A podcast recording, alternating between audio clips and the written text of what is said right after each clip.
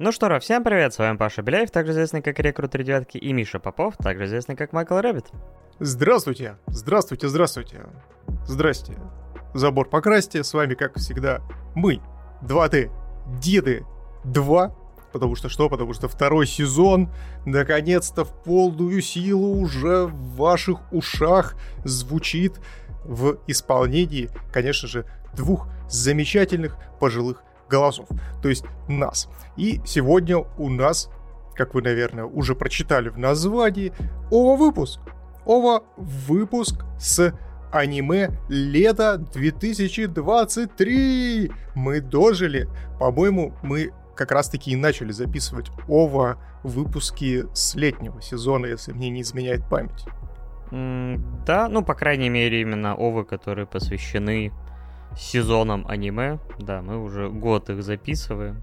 Само собой, до этого у нас ОВА были там про гостей, там про наши э, первый день рождения, второй день рождения. Так что разнообразные дополнительные выпуски. Да, Паша привел три различные темы, на которые мы записывали овы.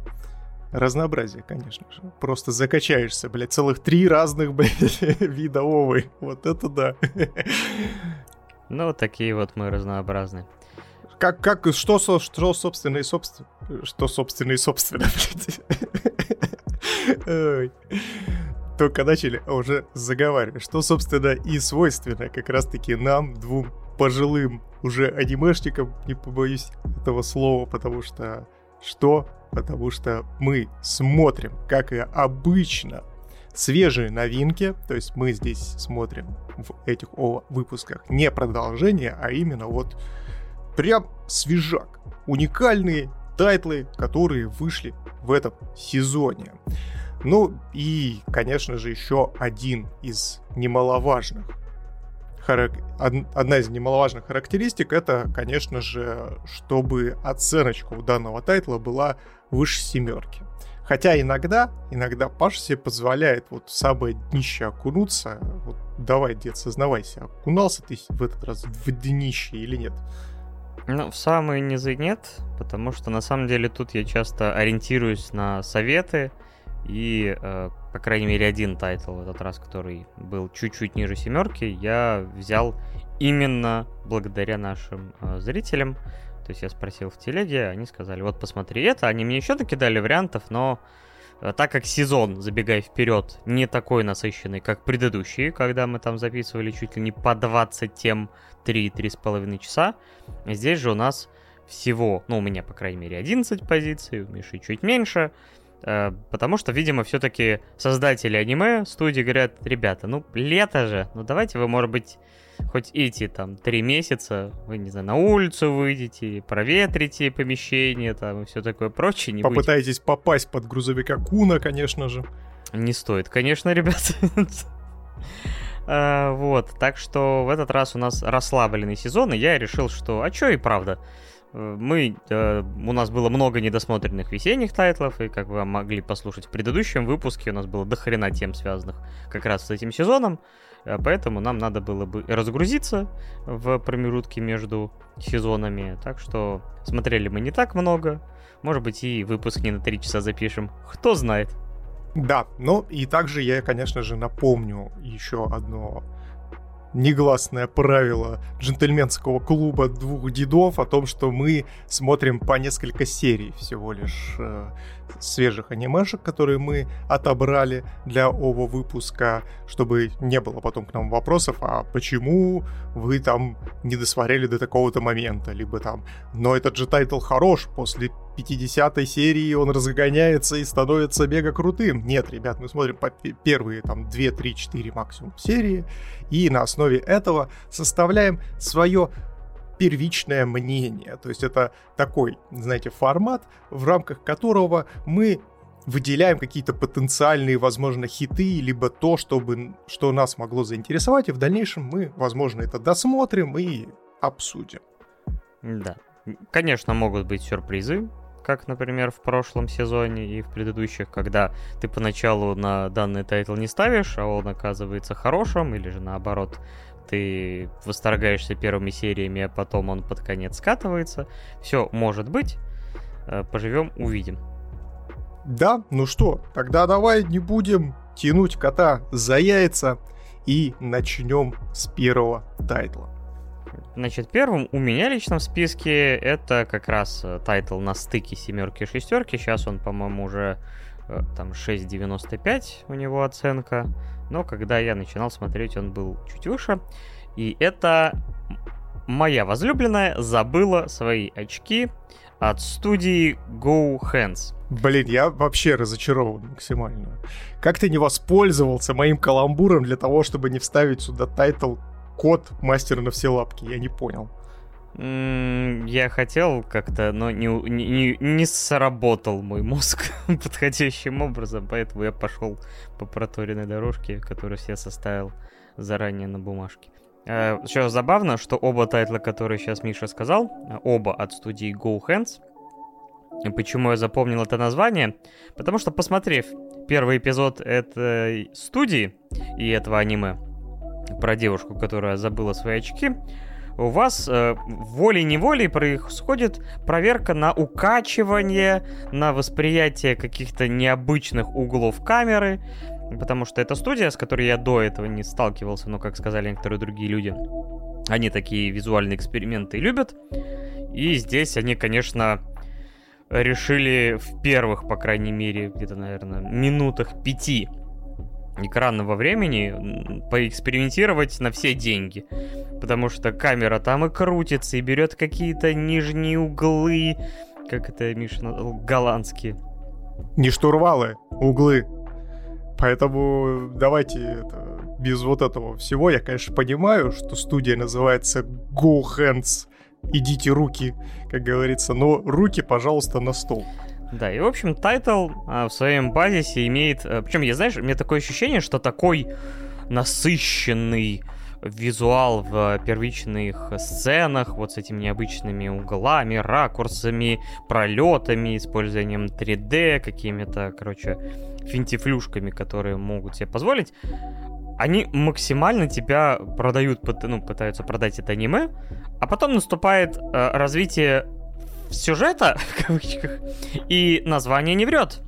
Аниме про то, как э, девчушка, которая сидит на соседней партии с главным героем, причем сидит она как он на последнем ряду. Это самое лучшее место для человека, у которого проблемы со зрением.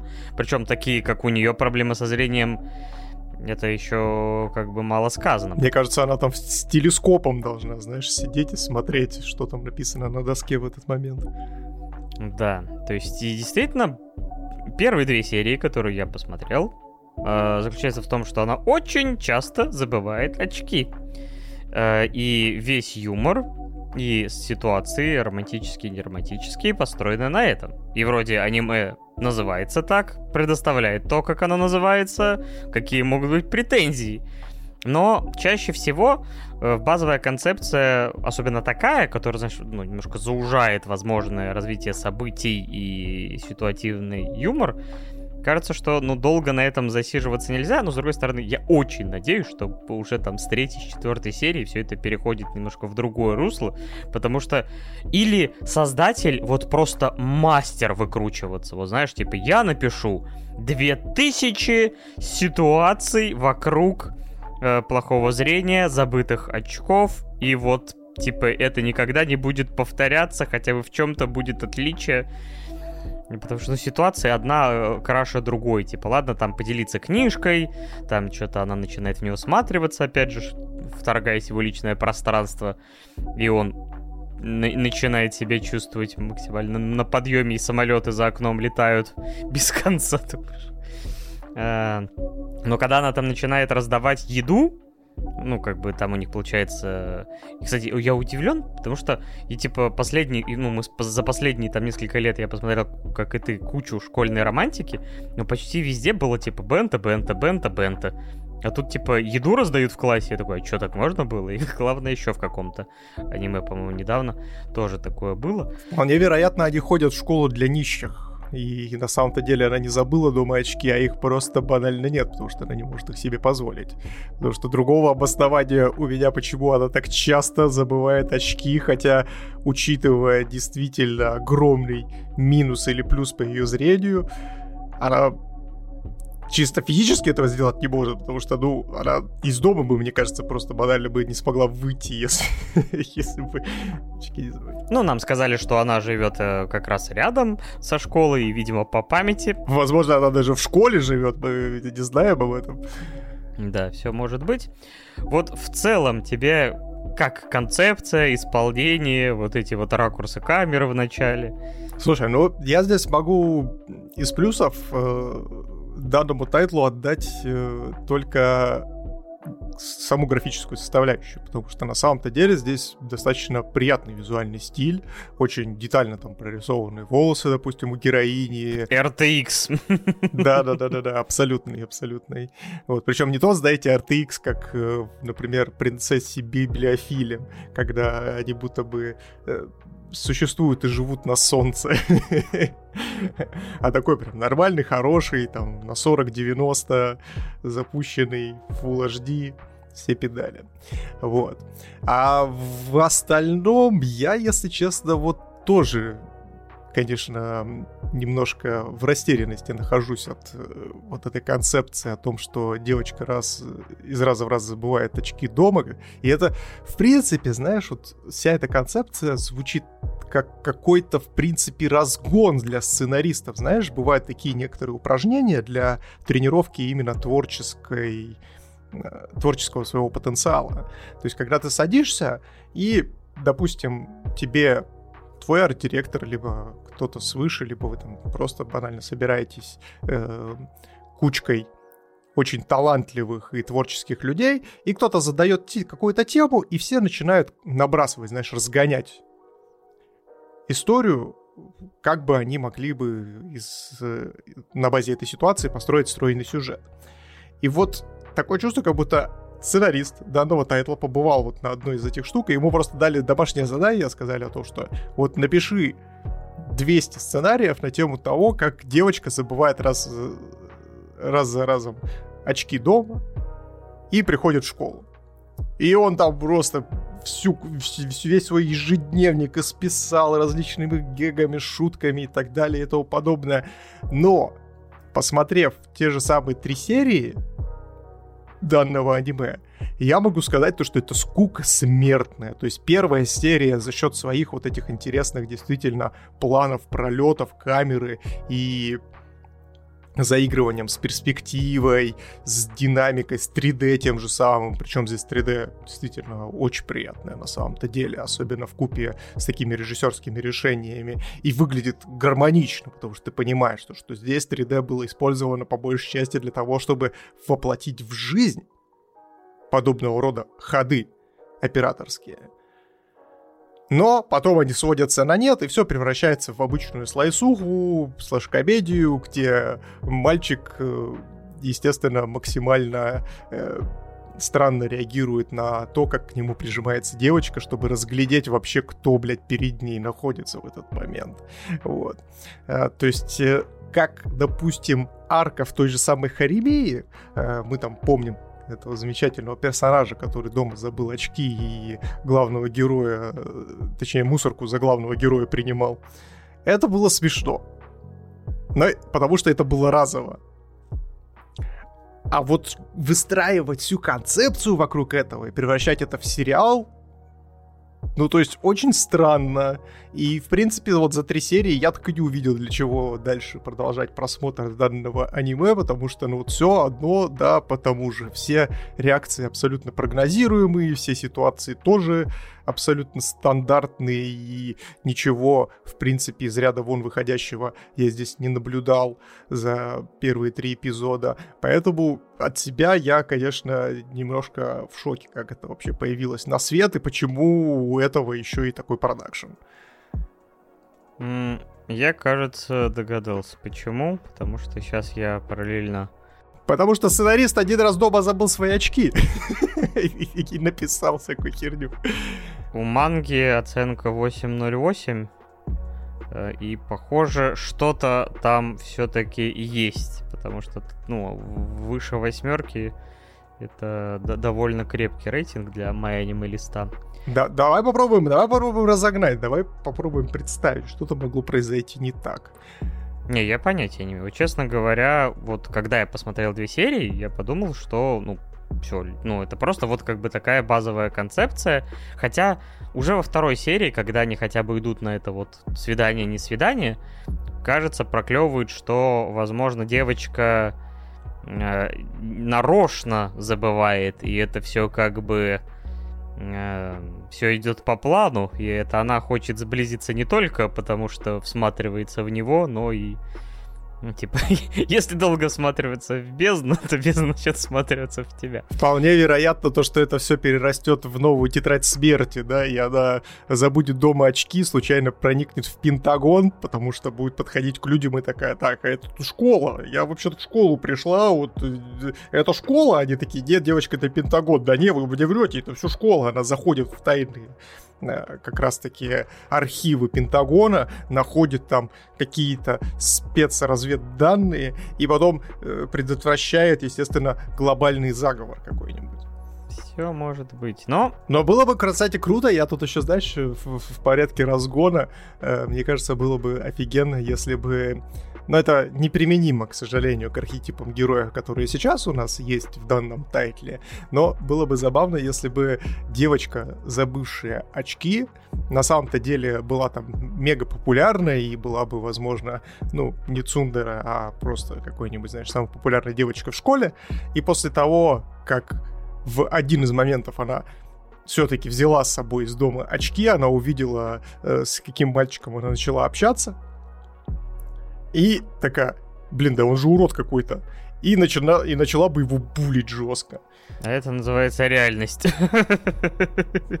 Говоря о том, что фу, господи, да я никогда в жизни, ты же, блин, ты посмотри на себя, ты видел вообще себя? Вот почему я вот без, я вот очки одела и вот твое именно лицо воспринимаю вот как самое отвратительное, а ты, когда смотришь в зеркало, так не воспринимаешь. И вот вокруг этого бы все закрутилось, а потом бы она неожиданно бы э, переосмыслила это все, или наоборот, знаешь, она булила этого парня, потом забыла очки, случайно к нему подсела, начали бы с ней разговаривать, и поняла, что на самом-то деле зря она его булила, он хороший парень и так далее и тому подобное.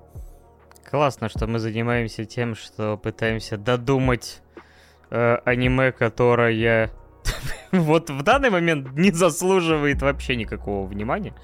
Но, как я и сказал, у манги очень высокий рейтинг, и поэтому, может быть, людям, которым данная концепция, данные персонажи понравились, стоит почитать мангу, э, потому что, скорее всего, за 13 серий, которые заявлены, я сомневаюсь, что они дойдут до тех событий и моментов, которые позволили этому произведению иметь такие высокие оценки.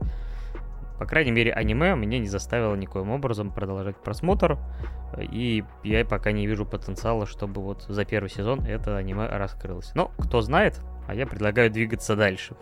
Напишите, пожалуйста, в комментариях, если это все впоследствии превращается в охренительный хентай, где она путает поручень с его прибором, вы обязательно напишите это, и мы, возможно, изменим свое мнение и досмотрим данное аниме. Пока действительно здесь цепляться вообще не за что. В отличие от его поручня. Ха! К следующему тайтлу у меня примерно такая же история. А, это королева, ставшая причиной трагедии, сделает для народа все, что в ее силах. Звучит, кстати, тоже как название хента. Все-все. Какой-нибудь чувак из э, низших слоев общества. Все сделайте ради нас. Ну, давайте. А это уже совсем другой жанр. Э, значит, это произведение уже обладает оценкой в 7.25. То есть не самой низкой. И я... Меня удивило, кстати, что в жанрах дзёсей, это жанр, который э, роднится с э, сёдзи мангой, но рассчитанный на более взрослую женскую аудиторию. Э, но вот по тем двум сериям, которые я видел, само собой, ничего такого я тоже не разглядел, потому что начинается путь нашей героини, которая, конечно же, оказалась э, Исикай, но ты в Атома игру, и по, за последний год мы видели таких э, сценариев немало, даже больше, чем я вообще думал. По-моему, в каждом сезоне по 2-3 тайтла точно выходит. Ну, э, Исикай, да, вот именно про Атома игру, по крайней мере, по одному, по два, да, потому что, по-моему, и девушка-библиофил, а, не, библиофил все-таки нет, там, по-моему, без Исикая было. Э, но, но, но тропы, главное, везде одинаковые. То есть, типа, единственное, что где-то есть комментаторы, которые за этой игрой наблюдают, где-то есть интриги, как в той экра... Э, экранизации, да, Манхвы, которую мы разбирали, по в прошлом сезоне. А здесь, или, например, там, злодейка, которая там должна предотвратить, она знает концовку, она должна ее исправить, и собственно говоря, мы сделали круг. как раз, по-моему, то произведение было первым из этого жанра, с которым я познакомился. И год спустя, по сути, вот пока базово это примерно то же самое, только в той злодейке, по-моему, был все-таки комедийный элемент, а здесь все достаточно серьезно. Щах, а, ты этот тайтл не смотрел? Нет, нет, конечно же. Ну, в общем, базовую концепцию я тебе рассказал. То есть, э, единственное, что, да, э, главная героиня перерождается в отоме игру, э, понимает, что она злодейка, причем прям максимальная тварь по сюжету игры. И она там издевается, и в конце концов там спустя коли- некоторое количество лет превращается в совсем уж поехавшую и отбитую э, ан- антагонистку, которую, по-моему, по сюжету игру должны грохнуть за все ее прегрешения. И она такая, нет, я так не буду, и начинает пытаться все эти, ну, скажем так, сюжетные моменты исправлять в сторону доброты. И первые две серии это вот типа я, типа все приложу усилия, все становится хорошо. И чуть-чуть тебе набрасывают потенциальных интриг, которые могут быть при дворе, потому что, возможно, как будто было интересно, ну, было выгодно, например, ее там поведение, там, еще что-то. А, какие-то события начинают развиваться по-другому относительно сюжета игры, и что из этого выйдет, непонятно.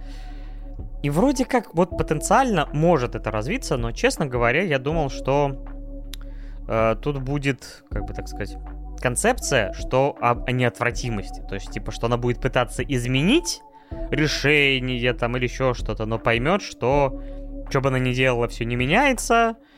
А, или же, например, она как бы хочет все по-доброму, а все это интерпретируется, или ей нужно быть для государства на самом деле такой.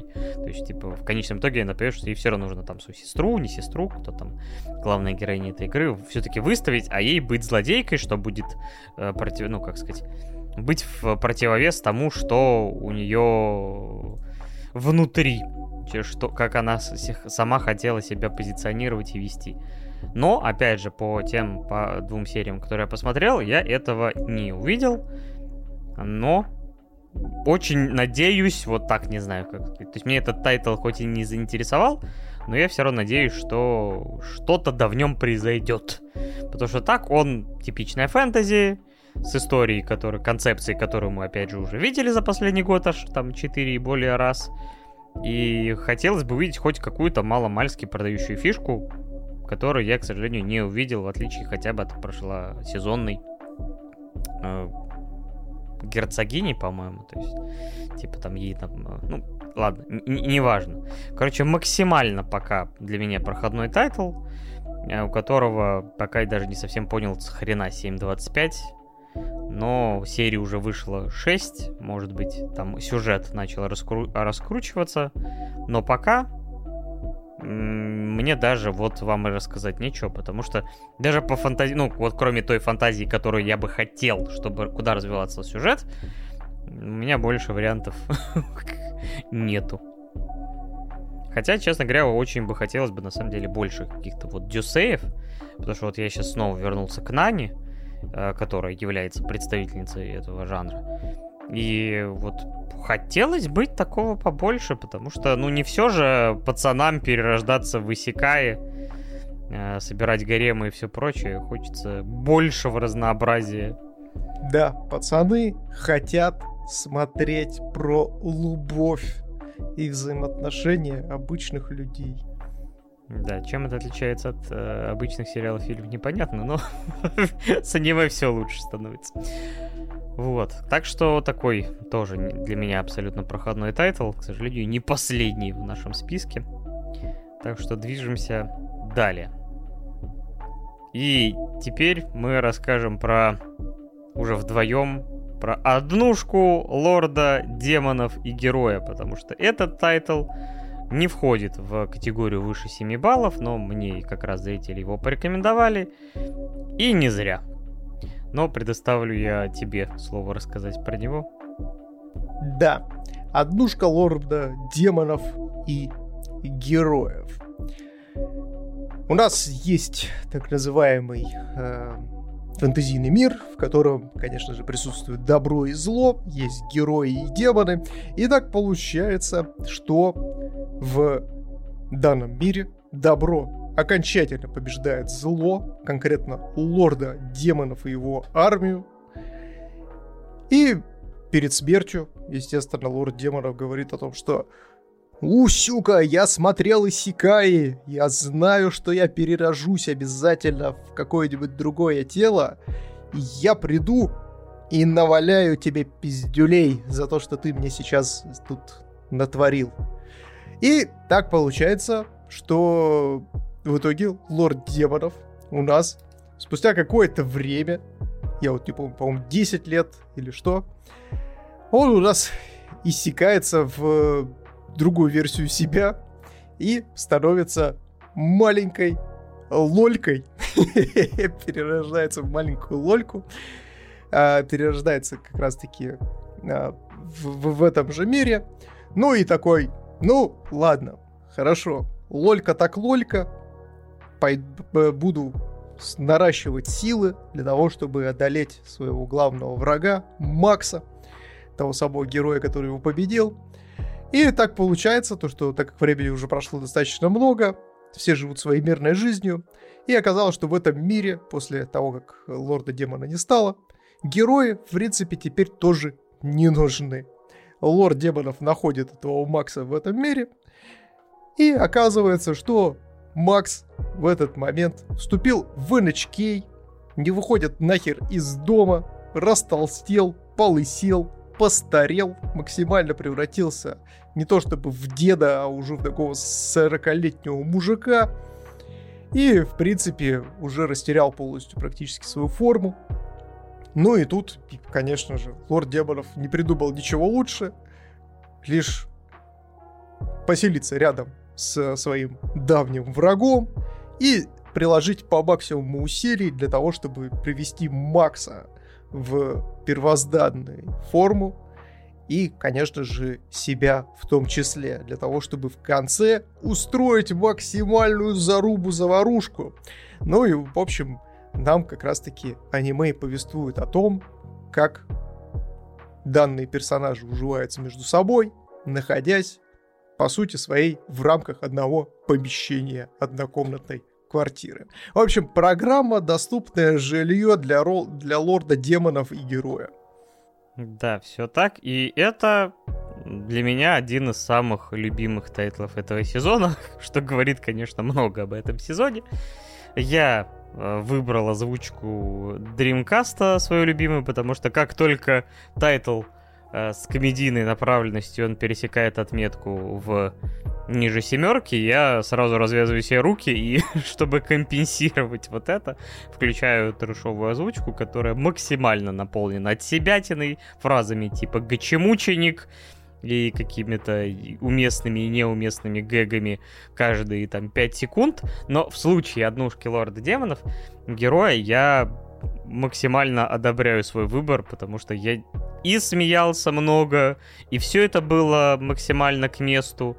То есть э, я понимаю, что здесь в дальнейшем мне кажется, есть, опять же, тоже потенциал к развитию не только в комедийном ключе, э, потому что некоторые взаимодействия там э, этих героев, э, которые, потому что Мак же не один завалил Лорд Демонов, они испортились, у каждого своя карьера, кто-то вообще творит какие-то военные преступления на другом краю света, ему предлагают Максу, типа, давай вразумим нашего, типа, бывшего друга на...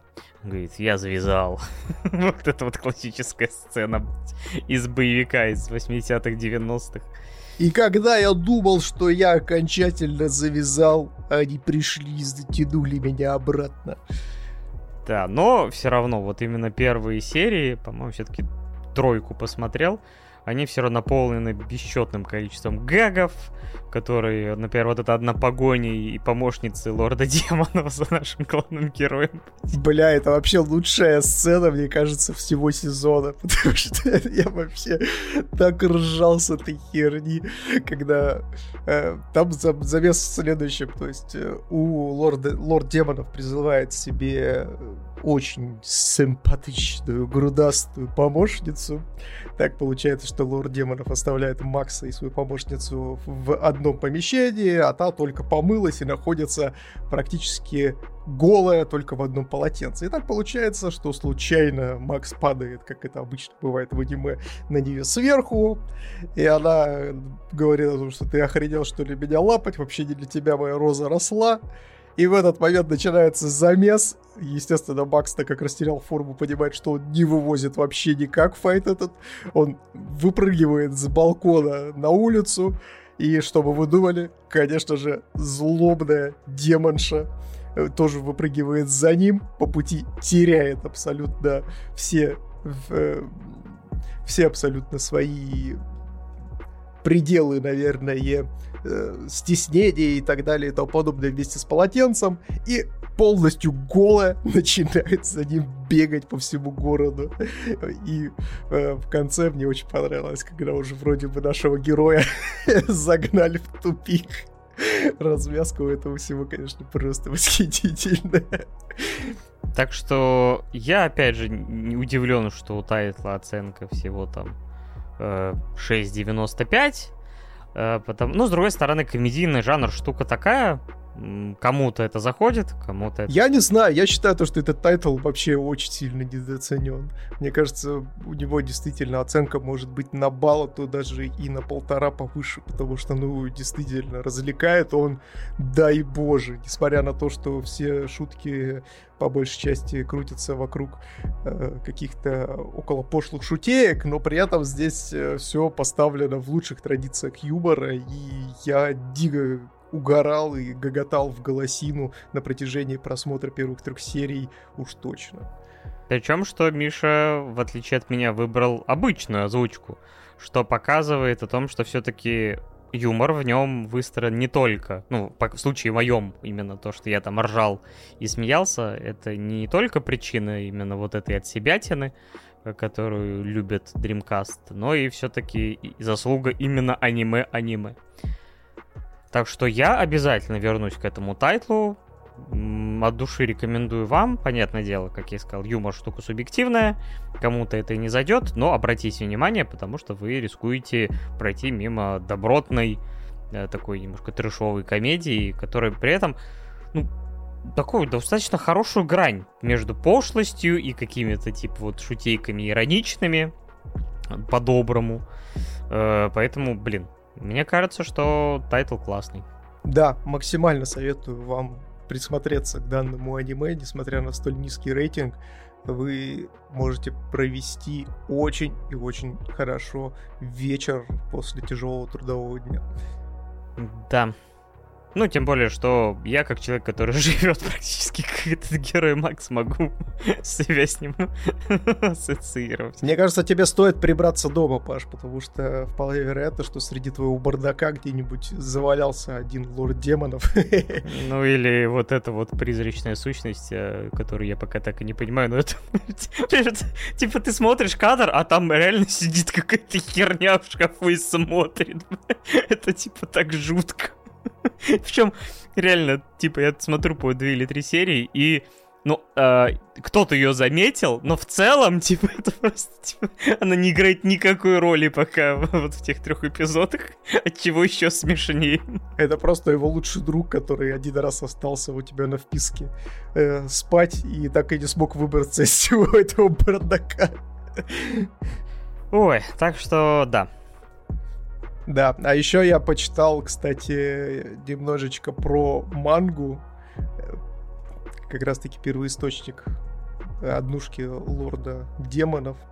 И я тут немножко, конечно, в шоке от той информации, которую мне тут пробросили ненароком. о том, Не что... Знаю, меня очень, очень испугал комментарий про что-то там, как сказать, по сравнению, типа, с брошенным кроликом концовкой. Да. Что, простите? Я такой, можно не надо. Ну, ладно. Всякое дерьмо в жизни случается, пока веселимся. Давайте на всякий случай, давай на всякий случай еще раз уточним. Ребята, если вы вот эти все наши шутки и вот это нервное похихикивание в сторону манги «Брошенный кролик» воспринимаете как руководство к действию, чтобы пойти почитать мангу, а такие прецеденты уже были.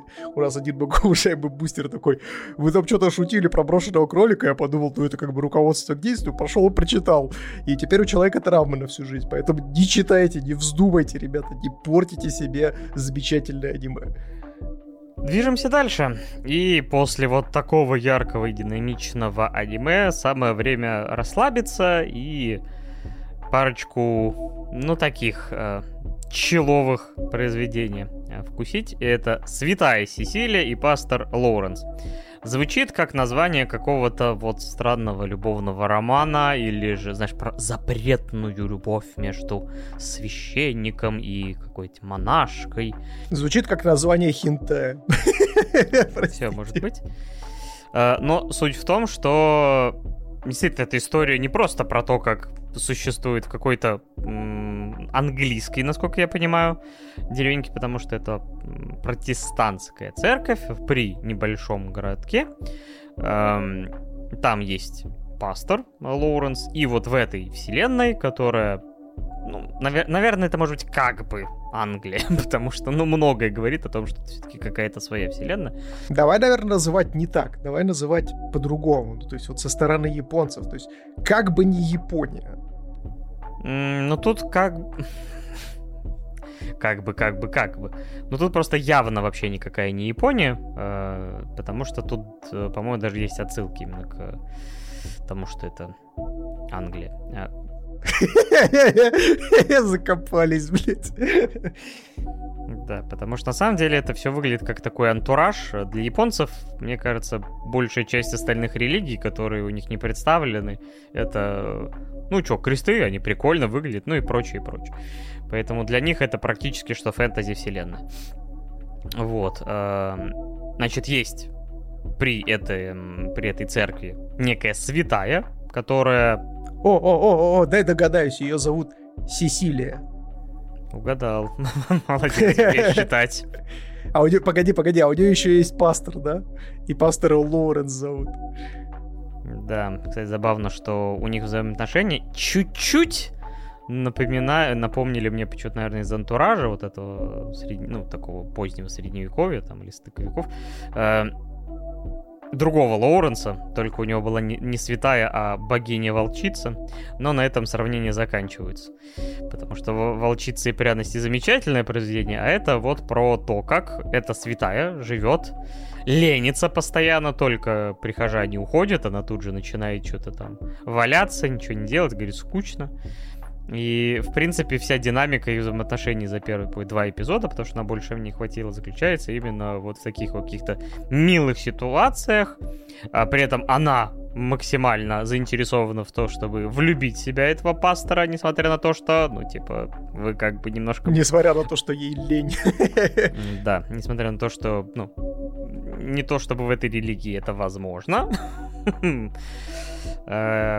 Не помню, кстати, у, у какой э, ветвей э, христианства, по-моему, воз, э, есть возможность у священников жениться. Ну, в православии, по-моему, точно есть. А вот в католичестве и производных от католичества я не помню. По-моему, у кого-то тоже есть. Но это предположительно протестанство. Но я, короче, да, я еще сильнее закапываюсь, поэтому ну его нафиг. Все равно персонажи и антураж э, представляют из себя как будто просто милое средневековье, про милые ситуации, какие-то маломальски забавные, все очень яркое, красивое.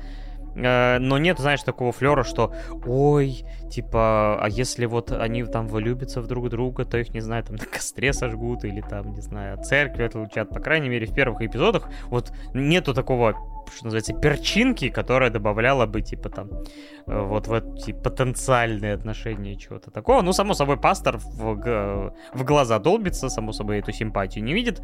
Все шутки выстроены на то, что она пытается всячески, чтобы он там, не знаю, там, зонтик, э, опять же, поставить, когда плохая погода, там, или ее поднести, или еще что-то, или еще что-то. Короче, стандартная романтическая история с стандартными набором ситуаций. И, в общем-то, и все. То есть, зачем здесь э, вот пока церковь, кроме того, что, ну, чтобы хотя бы пастор ходил вот в соответствующем одеянии, она при этом одета, ну, не то чтобы очень целомудренно по меркам христианской религии, особенно тех времен. Эм, опять же, никакого здесь противоречия нету. Манга, которая обладает оценкой 7.61, что, конечно, наверное, неплохо, но... Э, я, по крайней мере, опять здесь зацепиться не смог за что-то. Вот кроме того, что теоретически, вот опять же, если нагнать э, градус мрачника, то, опять же, вот типа взаимоотношения пастора, ее подопе... его подопечной, все это как бы типа под запретом, но они не могут сдержать э, чувств. Но это реально вот такой прям классический, типа, какой-нибудь роман э, из, не знаю, из другой эпохи. Да, жили они долго и счастливо и сожгли их на костре в один день, да. Типа того, да. Но здесь пока такое не наблюдается, и я не уверен, что будет, и нужно ли оно. Поэтому вот они выбрали такой антураж и делают стандартные анимешные милые вещи. Ну а религию они как-то раскрывают с какой-то стороны хотя бы, нет? Нет, пока, ну, по крайней мере, точно не в первых двух сериях. А, хотя единственное, что она говорит, что он видит ангелов вокруг, или там духов, фей, по-моему, вокруг пастора. И, поэтому это вообще уже немножко не про христианство, а про какие-то другие верования и создать. Э, короче, я потенциала, по крайней мере, для себя не увидел. Да, это миленько, да, это красиво. Если вы такое любите, ну, посмотрите, попробуйте. Неспроста 7.32 для любителей же жанра. Я же предпочту двигаться дальше. К другому аниме, которое меня тоже ни хренашечки не цепануло, но оно, в принципе, мне кажется, очень с маловероятностью и могло. Потому что тайтл под названием Юхана из Паргелия «Солнечный свет в зеркале» от студии Sunrise, которая знаменита тем, что делал Кинтаму, Гандамы э, и еще многие другие. А, Код Гиас, например как минимум пока, да. Короче, знаменитая именитая студия. А еще у них есть серия, э, которая называется «Живая любовь сияние». Причем со многими какими-то, я так понимаю, ответвлениями. И «Живая любовь сияние» или просто серия «Живая любовь» — это сериал про айдолов, про группу айдолов. Э, но, видимо, для разнообразия авторы такие, а давайте на базе этой концепции сделаем фэнтези-историю. А почему бы и нет? Подумали они. И, значит, замутили такую концепцию. Главная героиня, которая ведет себя не очень по-приятному и доброму, э, поехала в Токио э, покорять его, ну не в Токио, а то есть фэнтезийный мир, в столицу, э, чтобы ее талант певческий оценили по достоинству. Но ни хрена никто за два года не стал ее э, брать, потому что она, типа, вот, как в момент нашего знакомства с ней говорит э, людям на прослушивании, что я самая лучшая здесь, поэтому, ну, что-то подобное. поэтому берите меня не задумываясь, я, типа, стану звездой. Поэтому ей дают пинок под жопу, звонит мама, говорит, ну, типа, уже два года прошло, Денег я тебе больше не дам, поэтому звездуй обратно в деревню, приглядывай за домом. и подумай вообще, куда, чем дальше заниматься. Она приезжает, ее встречает говорящий пес, который я даже не совсем понял, что она чуть ли его не братом называет, но вроде как нет, неважно. Но очень классный вообще. Очень такой... сложные взаимоотношения. Да. Санта-Барбара отдыхает. Но пес, кстати, классный. Это, наверное, лучшее, что там вообще есть. А, Лайлапс. Если я правильно понимаю, такой пес только в другой, в нормальной инкарнации есть и в основном сериале.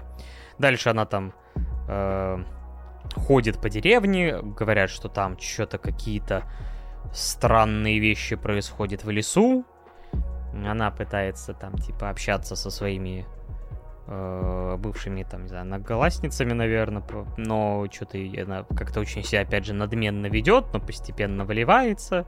И понятное дело, что это история о возвращению к корням, переосмыслению своей жизни, своего характера. А айдолы где? Ну, само собой, наверное, в процессе, может быть, они сколотят группу, но все, весь, все внимание, по крайней мере, в первых двух сериях было уделено именно ей. А все остальные персонажи, которые, ну, наверное, есть в остальном сериале «Живая любовь», пока выступают второстепенными, но, опять же, уже вышло аж 8 серий, может быть, многое за это время поменялось, может, там уже концерты и все прочее, но, на самом деле, к чести этого тайтла у него хотя бы есть интрига, потому что, знаешь, некоторые тайтлы, вот ты посмотришь две серии, и такой, ну, и дальше, наверное, по накатанной. А здесь хотя бы вот есть какая-то интрига, что в лесу есть какие-то волнения в э, магических силах, какие-то животные с красными глазами, что там будет. А, то есть, э, по крайней мере, они не просто делают айдол э, сериал в антураже фэнтези, они все-таки пытаются выстроить там какую-то историю. И для фанатов вот именно живой любви, возможно, это, знаешь, как ну, прикольно, когда ты, у тебя есть любимые персонажи, и ты их просто помещаешь в другие условия и делаешь вот историю более там как-то проработанной в другом жанре. Мне кажется, если бы я был условным поклонником, Блин, это была бы офигительная подводка, если, знаешь, вот все айдолы из сериала «Живая любовь» э, в один прекрасный момент ехали бы на очередной концерт в своем автобусе, их сбивает грузовик, куда они иссякаются просто. По сути, за исключением, типа, вот и грузовика, по сути, это можно рассматривать именно так. Потому что они просто, по сути, как бы вот эти основные персонажи перерождаются вот в этом фэнтези-мире, только они там рождаются, а не перерождаются. Короче, альтернативная история. Так, скажи, пожалуйста, мне следующее. Пес в данном аниме э, говорит аригуто, как это было в «Для тебя бессмертный». Нет, 0 из 10. 0 из 10, все, пропускаем, говно, господи. На самом деле, реально, пес вот самое лучшее, что там есть, потому что он такой немножко э, все время по, по подкалывает главную героиню. А она такая действительно поначалу ну, как сказать, не, не очень хороший человек, и поэтому даже когда у нее что-то не получается, такой, это потому что ты нехороший человек. Веди себя нормально, все нормально будет. Так, собственно говоря, и пес тоже а, ее неспроста подкал. А, очень красивое аниме, то есть студия Sunrise не зря годами все делает по красоте. А, но, понятное дело, меня вот именно данная концепция не очень-то затащила к себе, поэтому если вы любите вселенную «Живая любовь», либо, опять же, не устали от фэнтези каких-то вселенных с милыми девочками. Или вы просто любите песиков, например. Да, то же самое. Э, так что тайтл неплохой, но просто не мое. Так что предлагаю продолжить наш немногочисленный список. И вот тут уже поинтереснее. Тут у нас выступает огромный мужичина Хельк в тайтле, который меня, по-моему, удивил уже, по сути, два раза, потому что первый раз тем, что он действительно очень клевый концептуально в самом начале. Немножко даже чуть-чуть мне почему-то показались вайбы, ну не вайбы даже, просто как то эти пересечения лорда демонов, вот это все. Хотя, господи, лордов демонов в аниме жопой жуть. Короче, есть э, фэнтези вселенная, в ней умирает лорд-демон от руки некого героя человечества, и в города, в городе, не знаю, там столицы, не столицы, э, демонов. Появляется однушка, в которой заселяется герой, и, соответственно, лорд демонов перерождается в лольку, и они начинают жить. Вот и, собственно, такая концепция. Но в этом раз, типа, они устраивают демоны соревнование за титул лорда демонов. И на это соревнование приходит человек, как раз этот самый Хельк, здоровенный мужичина, похожий на Химена. Э, и как бы все такие, блин, типа, какой он крутой, потому что он побеждает одного, второго, третьего претендента. И только э, верховная, не знаю, демоница, не демоница, а Вамирио говорит, э, так он же человек, какого хрена, типа, никого это не смущает. Человек вальнул нашего господина, а этот как бы пришел, и никто не говорит, может быть, это он вальнул нашего короля. А, а все относятся к нему прям реально, потому что он такой рубаха парень, э, после э, дня соревнований, типа там что-то с кем-то тусуется, шутит. Да, после битвы такой, да ты молодец, ты старался, пойдем пивка бахнем. Ты такой, да конечно, Хель, какой ты классный мужик, пойдем с тобой, может быть, еще пару демониц снимем. Он такой, да конечно, братан, пойдем. Да. А, и продолжаются первые дни это соревнования. Соревнования, конечно, потому что в Амире начинает ему вставлять палки в колеса, различными способами, но Хельк, как и подобает вот этому имбо-герою, максимально преодолевает любую херню играючи. Это максимально нелепо, но забавно. Да, я угорал дико с гонки, когда всем выдали гигантских таких, знаете, силовых, волевых скакунов, а, и Хельку выдали маленького котика, который реально мне кажется, раз в 10 меньше самого Хелька, и он, знаете, он выглядит как вот этот вот босс из Elden Ring, который сам по себе гигантский и на маленькой коняшке такой скачет. И меня, меня дико доставил момент, когда он э, такой напрягается, чтобы сдвинуться с места, когда на нем сидит Хельк, у него не получается, и тут Хельк такой слазит такой и говорит такой, верь в себя, и у тебя получится. И в этот момент этот маленький котенок такой хмурит бровки такой, да, сейчас все получится. И они начинают бежать. Ну, Хельк бежит на своих двоих, потому что если он сядет на этого котика, мне кажется, он его раздавит.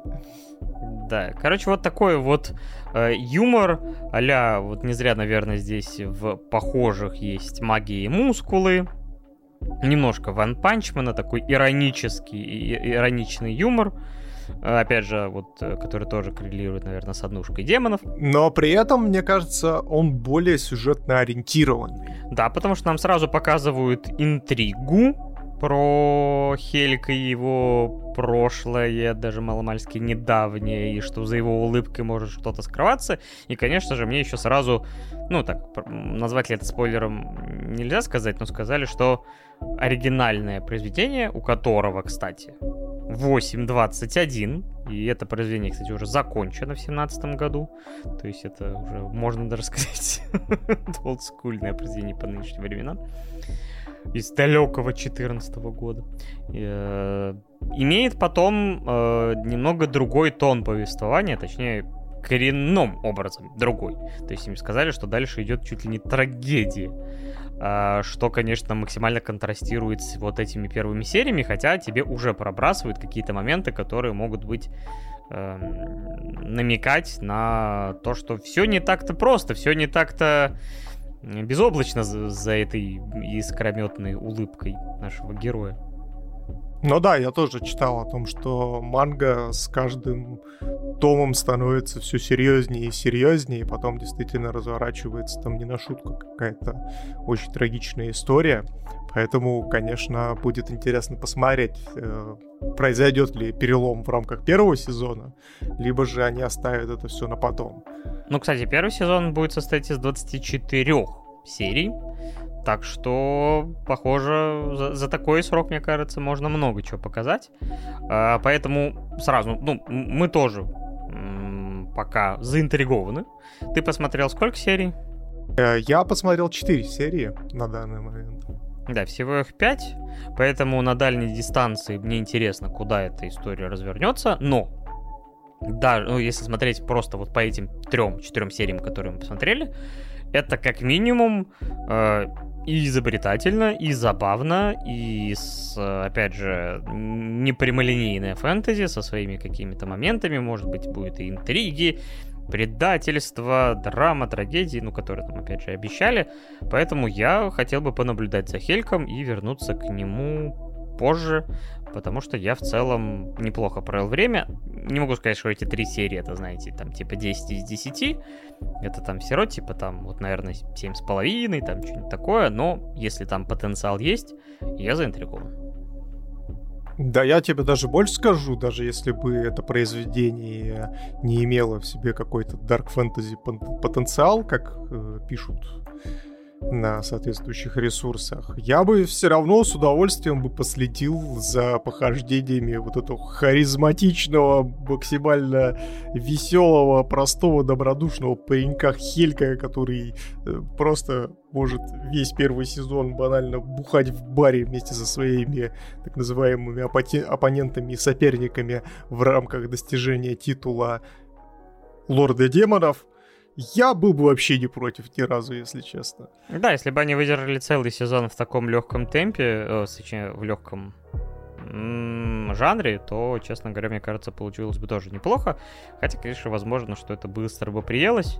Э, комедия штука такая. Еще мне очень понравилось вот это Вамирио, как у нее бомбит в прямом смысле, потому что когда у нее не получается в очередной раз препятствовать продвижению Хелька по соревнованию, она просто взрывается их, расхреначивает целый какой-то там кусок своего замка наблюдательного. Мне это, знаешь, что очень сильно напомнило? Мне это очень напомнило диснеевского Геркулеса. Потому что вот Хельк э, выглядит действительно как Геркулес, как и по телосложению, так и по своему поведению, в принципе. А вот э, в Амирио это вот типичный Аид. И там тоже были моменты, когда Аид бомбил жестко, она еще и владеет огненной магией. Очень такой прикольная аналогия у меня в голове возникла. Слушай, вполне возможно, вполне возможно, э, что создатель мог подсмотреть себе вот эту динамику за отношений.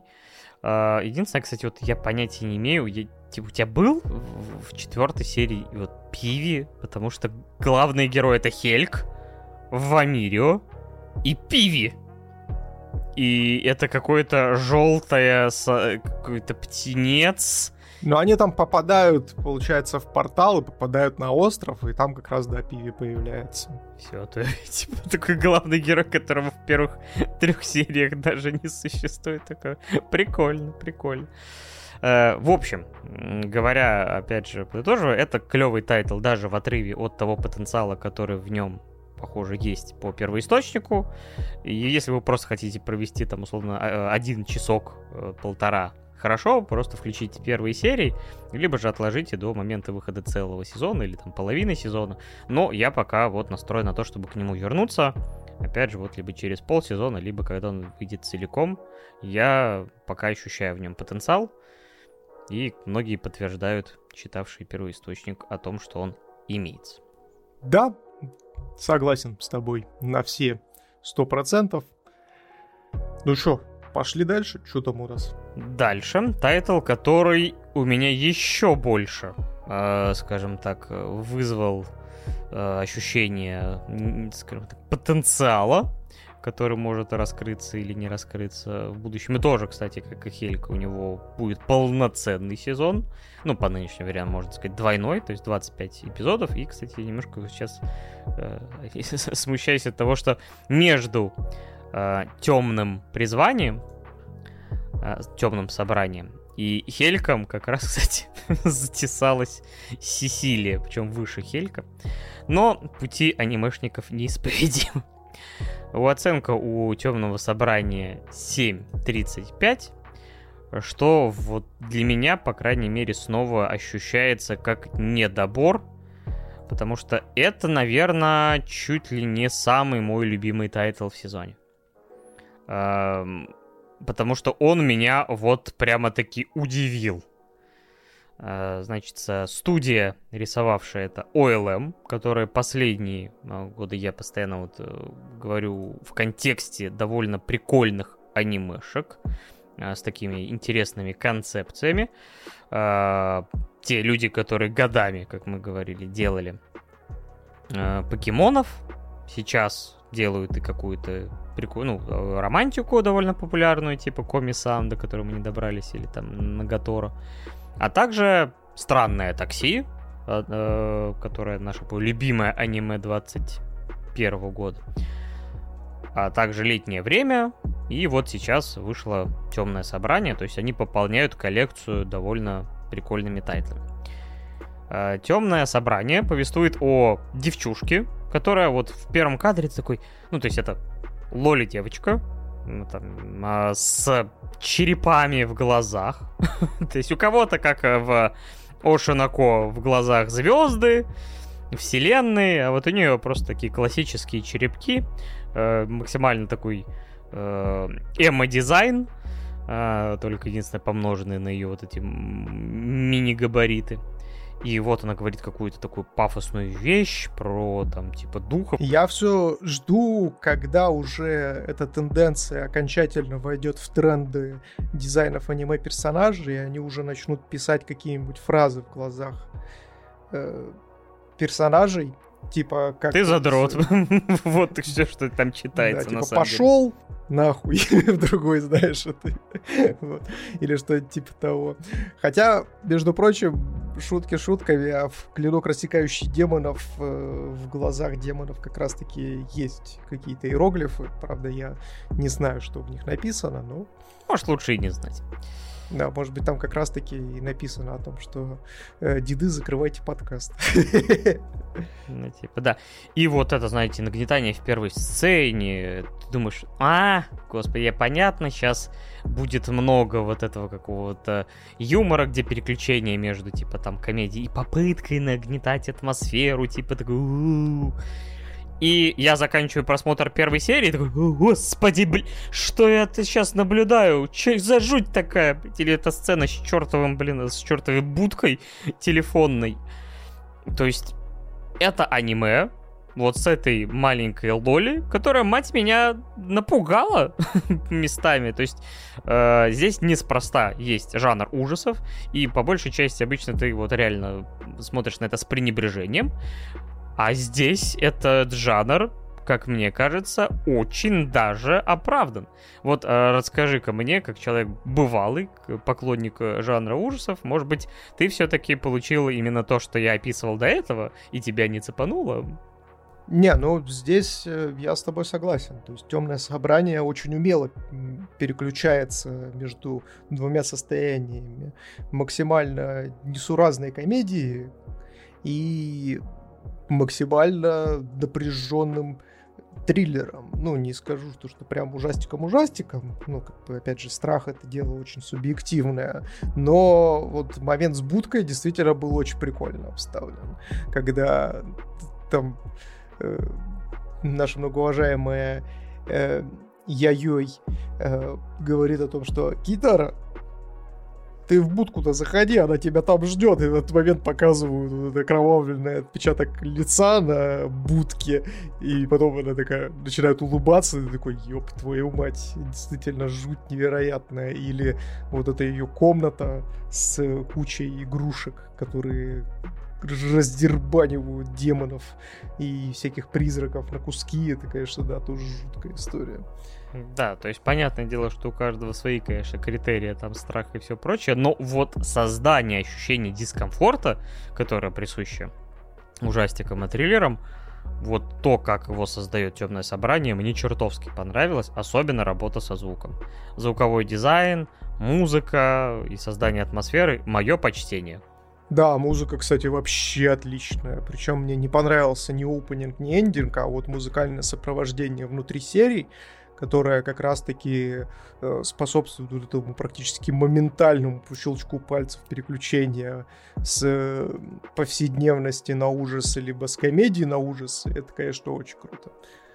Да, то есть вот э, создание атмосферы и вот в некоторых эпизодах, которые ну, на это рассчитаны, ну, я прям был максимально погружен, напряжен, и вот действительно как-то холодок проскакивал, потому что японцы, их мифология, их э, городские легенды, они умеют создавать крутые ужастики, как пока, ну, я не особо много смотрел оригинальных там звонков, проклятий, но многие говорят, что вот эти фильмы, особенно по первой, когда это было все в новинку, пугали до усрачки. А, ты, кстати, знаком с э, вот этой ветвью ужастиков, именно японские, азиатские? Ну, конечно, конечно. Ну, здесь, если говорить, допустим, про какие-то сравнения по уровню передачи напряжения, то есть мне почему-то как раз-таки... О, господи, Темное собрание очень напомнило вечеринку мертвых. То есть Корпус Парти, который называется. Это э, даже аниме выходило, э, полноценная экранизация. Понятное дело, то, что такой жести и такой прям безнадеги, фатальной напряженки и закоса. Ну, то есть, если вечеринка мертвых это прям ужасы-ужасы, то есть там вообще нету ни места ни надежде, ни комедии, ни даже повседневности привычной. То есть ужасы от начала и до конца. То вот примерно подмешав туда чуть-чуть повседневности и комедии, мы можем, в принципе, примерно представить, э, что вас ждет в темном собрании.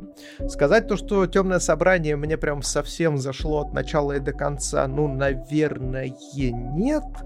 Но при этом я, посмотрев, получается, э, пять вышедших эпизодов, то есть э, у меня возникли некоторые, как это правильно выразиться, некоторые опасения насчет данного тайтла, и я... Хорошо то, что я 5 эпизодов все-таки посмотрел, а не 2, как мы это обычно делаем, потому что у меня вот было жесткое ощущение того, что рано или поздно э, начнется какая-то нестандартная, либо э, чересчур отвратительная линия любовная между Лолей и главным героем, потому что задатки там небольшие под это есть. И, как... и хорошо, что я досмотрел, потому что спешу вас расстроить, никак... ничего подобного не будет. Где ты это вообще увидел? Чисто по первым трем эпизодам, которые я посмотрел, что-то я даже намека на этого нет. Ну, разве что у нее, знаешь, типа такая э, младшесестринская, или, ну, как сказать, симпатия вроде проскакивает, но благо здесь есть э, старшая родственница Эйка, которая для этой роли, благо, подходит гораздо-гораздо больше.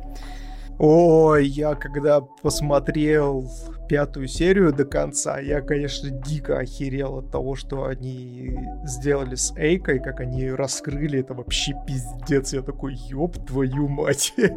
И поэтому я на самом-то деле заинтригован по итогу остался от темного собрания. То есть я без восторгов, но мне интересно, как вот этот вот ворох из глубоко травмированных и по-настоящему маниакально э, заряженных людей из вот этой троицы, как они между собой дальше будут взаимодействовать, потому что они все маньяки просто отшибленные на башку.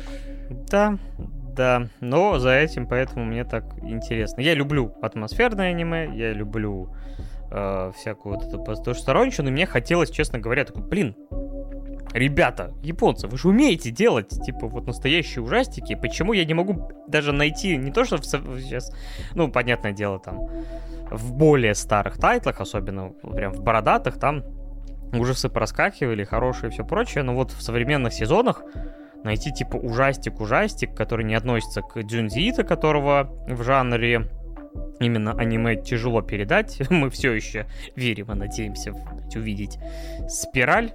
Но, как говорится, надо раз в год проверять, вышла она или нет.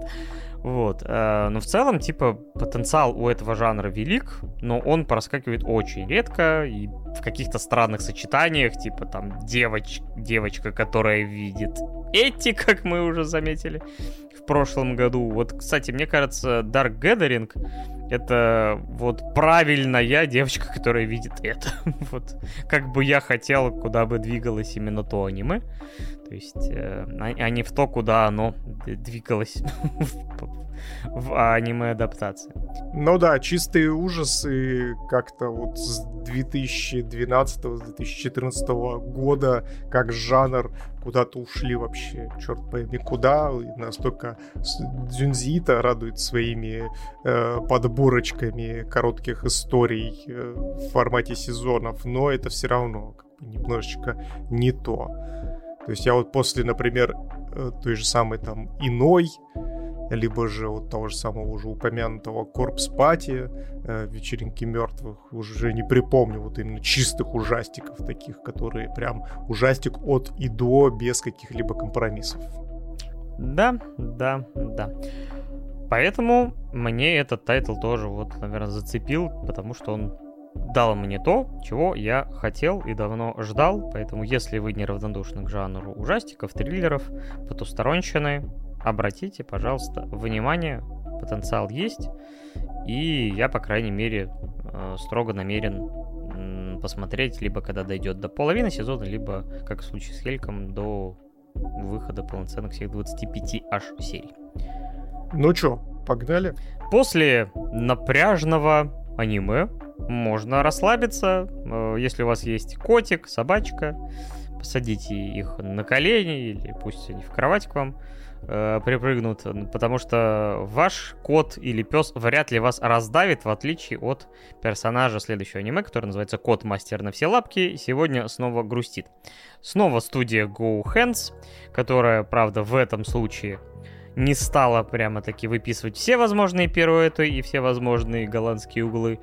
Э, просто показали возможности своих вот этих 3D-моделек, э, кручения камер, каких-то ракурсов, но все-таки не стали нас доводить до тошноты. Э, потому что, мне кажется, здесь тайтл должен быть еще более чильным и расслабленным, чем девочка, которая забыла свои очки. Хорошо, что ты не оговорился и не сказал девочка, которая забыла свое очко. Я стараюсь тоже не забывать, потому что не очко обычно губит, а аниме про огромных котов. Э, это очередное аниме про то, как уработающаяся в, просто в э, сорокотан офисная работница Блять. Обожаю твои вот эти шикарные каламбуры про сракотан. Ну, потому что это вот полная жопа, когда, типа, вот показывают этих бедных офисных работников, которые там возвращаются домой за полночь э, и вообще, типа, не вылезаются. То есть, когда им там, типа, ой, 9 вечера, давайте-ка вы попробуйте сдать там, типа, проект до часа ночи, или там будете не спать всю ночь. Что-нибудь такое. И такой, господи, ну мы еще про это поговорим в, чуть далее по списку. Вот. И единственное, что ее э, подбадривает и вообще на своих, можно сказать, пушистых плечах вывозит вообще от этого мрака. Это огромный котяра, потому что она подобрала обычного абсолютно кота на улице, но каким-то непонятным образом он превратился в чуть ли не дву, ну, где-то там, метр восемьдесят, метр девяносто котяру. Мне иногда кажется, то, что она кормила его обогащенным ураном, поэтому он мутировал. Она потом пытается, конечно, погуглить, типа, а как, как а что такое бывает? Типа он мейнкун? Да, ну как бы, в принципе, умственным способностям нашей главной героини можно только, так сказать, позавидовать, потому что я не знаю, как она в принципе работает и как она существует в жизни, потому что такая... Ну, какой должен быть размера кот? Ты, блядь, что, кошек никогда в жизни не видела? Что вообще происходит? Почему у тебя вопросов не возникает? Ну, у нее-то необычный случай. Абсолютно максимально. Даунизма, безусловно. В общем, э, это очередное аниме про то, как сверхъестественное создание, потому что у кого-то это 800-летняя э, лисица, у кого-то дракон, у кого-то жена тоже мифическое создание.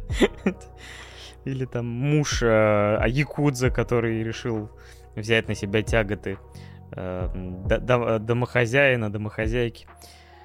Вот. В нашем случае это огромный кот, который ходит в магазин, общается с соседкой, при этом все думают, что это просто какой-то мужик в костюме кота. Э, хотя кто-то начинает подозревать. Что там? Паш, такой вопрос. Как часто ты, идя в магазин, видишь там человека в костюме кота? Не знаю, может быть, они и ходят, потому что я до магазина очень редко дохожу. Практически никогда это не происходит. Блять, приходишь просто в пятерочку, а там, блядь, все стоят в костюмах котов. Вполне возможно, я не знаю. Типа. Очередь из фурии, блядь, стоит. Все возможно, типа. Э, мир безумен, типа, поэтому я не знаю, типа... Э, мир безумен, поэтому я из дома не выхожу. Да-да, я просто боюсь, что действительно я выйду в какой-то момент, и там действительно все фури. Как бы... Э, меня в клетку посадят или еще что-то будут делать нехорошее.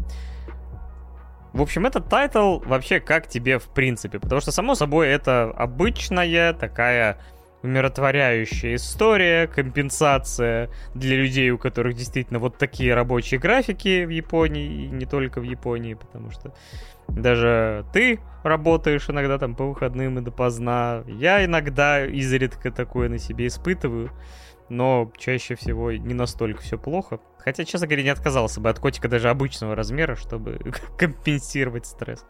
Ну, что сказать с котиками это как с Козловским. Типа, ну это котики, come on. Поэтому здесь вообще без всяких тайтлов 10 из 10 гигантский ультра крутой Юкити черненький такой, пушистенький, еще и мастер на все лапки. Вообще, ну просто восхитительно. Если бы у меня такой кот был, я бы не женился. Да, наплодили бы котят. И жили бы счастливо, как говорится. Какая-то свадебная ваза. Извините. Да, но мне кажется, то, что я бы, я бы вот, если честно, не хотел бы такого кота, потому что в один прекрасный момент э, я бы проснулся, знаешь, с утра, и мне надо вставать на работу, а он банально лежит у меня на груди, и я такой, ну, какая работа, я встать не могу, и потом бы полчаса доказывал бы своему начальнику, что на мне лежал 60-килограммовый кот, поэтому переломал мне все ребра, и меня бы сначала бы отправили в диспансер для того, чтобы я восстановился от переломов, а потом мы отправили в дурдом, нахуй. И на этом бы моя счастливая жизнь с данным котиком закончилась. Мне больше всего понравилось это, как он оказался, оказавшись попервой у хозяйки, то есть она его подобрала там, типа, зимой в парке, типа, бедного, забившегося под скамейку, привела домой. А там вот как, типа, этот герой Макс живет, эти просто мусорные пакеты, типа. И он такой, Походу придется эволюционировать, иначе мы с ней не вывезем. Он просто реально типа понял, что как бы с ней он не сможет существовать. Просто нет. Он сдохнет от голода, а она похоронит да, себя под мусорными пакетами. Но он, в принципе, мог бы банально подсмотреть в ее документы, потому что на самом-то деле наша главная героиня максимально оправдывает свое имя э, Саку, потому что привела бедного Юкити в какую-то сраку, блядь. Да, да, домишка, конечно, такой. Понятное дело, еще на фоне происходит э, какая-то потенциальная романтика там с другим работником. Прикинь, ты приходишь, э, вот познакомился на, на работе с девушкой, вроде симпатичная, милая, казалось бы, э, девчушечка вполне себе может подойти тебе чуть ли не в жены и ты приходишь к ней домой, а там, блядь, тебя встречает вот такой вот 60-килограммовый кот, блядь. Твои действия.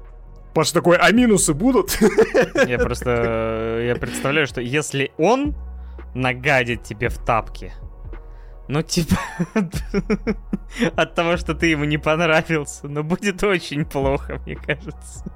Поэтому Э, поэтому опасно. То есть, типа, ты, э, знаешь, типа, например, играешься с котом, он тебя там поцарапал, ну, такой, а, больно там, типа, или укусил. А это херня, если тебя поцарапает или укусит. То есть ты просто без руки останешься нахер. То есть, типа, придется вообще на цыпочках ходить вокруг него. То есть, во-первых, это сразу коммунальная квартира. Во-вторых, если вы там что-то начали мутить с этой девушкой, он смотрит, стоит и смотрит. Не, не, что-то очень так себе тема по многим причинам. А прикинь, он начнет драть обои, например. Он просто может тебя втащить если ты ему не покормил. Ты просто причем попытаешься хорошенько, что тебя вырубит нахер. Тебе когда-нибудь пиздил кот, блядь. Двухметровый. Очередные фантазии на тему домашнего насилия, да. Просто типа, такой, а кто тебя ударил? А типа твоя новая девушка? Нет, кот с котом подрались. Как, какая у тебя страстная девушка, всю спину тебе исцарапала, это не девушка, это кот. Прям до костей. Мне кажется, в один прекрасный момент путешествия по дому, ты просто в один прекрасный момент можешь запнуться комок шерсти, который он выблевал, и, не знаю, упасть головой, удариться об тумбочку и умереть. Короче, минусов много, но кот хорошо готовит, типа, ходит в магаз, пылесосит, стирает, вообще золото. Поэтому, в принципе, какой нахрен парень для нашей главной героини? Э, ей главное не переступить черту. Опять же, привет, свадебная вас и прочие ужасные произведения. Вполне, в принципе, да. То есть э, парень вроде как пытается замутить Саку, приходит знакомиться с Юкити. Блять, замутить, замутить Саку. Блять, как это плохо звучит. Ну, недержание у человека хочет замутить саку. Бывает такое. Вот. Приходит, видит Юкити и понимает, что на самом-то деле, бля, а нахуя мне саку? Они просто начинают мутить Юкити, а саку воспринимают уже как домашнее животное полноценное. Ужасная концепция. Но это, кстати, между прочим, очень показательный пример. Это очень классное произведение. Знаете, с какой стороны? С позиции того, что показывает, насколько мы со временем можем стать инфантильными, если не будем к чему-то стремиться, не будем заниматься собой, будем потакать своим желаниям и перестанем держать какую-то дисциплину в своей жизни. Потому что действительно, ну то есть Юкити, кажется, в конкретно этом произведении полноценным взрослым человеком. А Саку кажется вообще не самодостаточной девушкой. И такое чувство, как будто вот если Юкити не станет, то ну, Саку просто сдохнет и где-нибудь будет... Э, то есть это, знаешь, такой переворот э, в плане э, ролевых отношений в природе, о том, что вроде как мы должны заботиться о котиках, а тут раз котики уже заботятся о нас, потому что мы сами о себе позаботиться уже не в состоянии. Это очень интересная мысль. Не, ну слушай, если бы она была... Если бы она просто, знаешь, приходила там в 5 вечера или там в 6 с работы и просто бы садилась пить пиво, э, типа это одно. Э, а вот когда она возвращается и тоже пьет пиво, но потому что она вернулась после очередного там 14 или там 15 часового рабочего дня, ты как бы к ней даже каких-то претензий сложно. То есть она просто уработалась максимально, и она при всем желании не сможет. То есть я человек, который работает, по сути, там с 8 до 5, и то как бы на уборку забил, там еще на какие-то вещи, которые, то есть на готовы, я себе не готовлю, и меня бы реально мог спасти только вот такой котяра.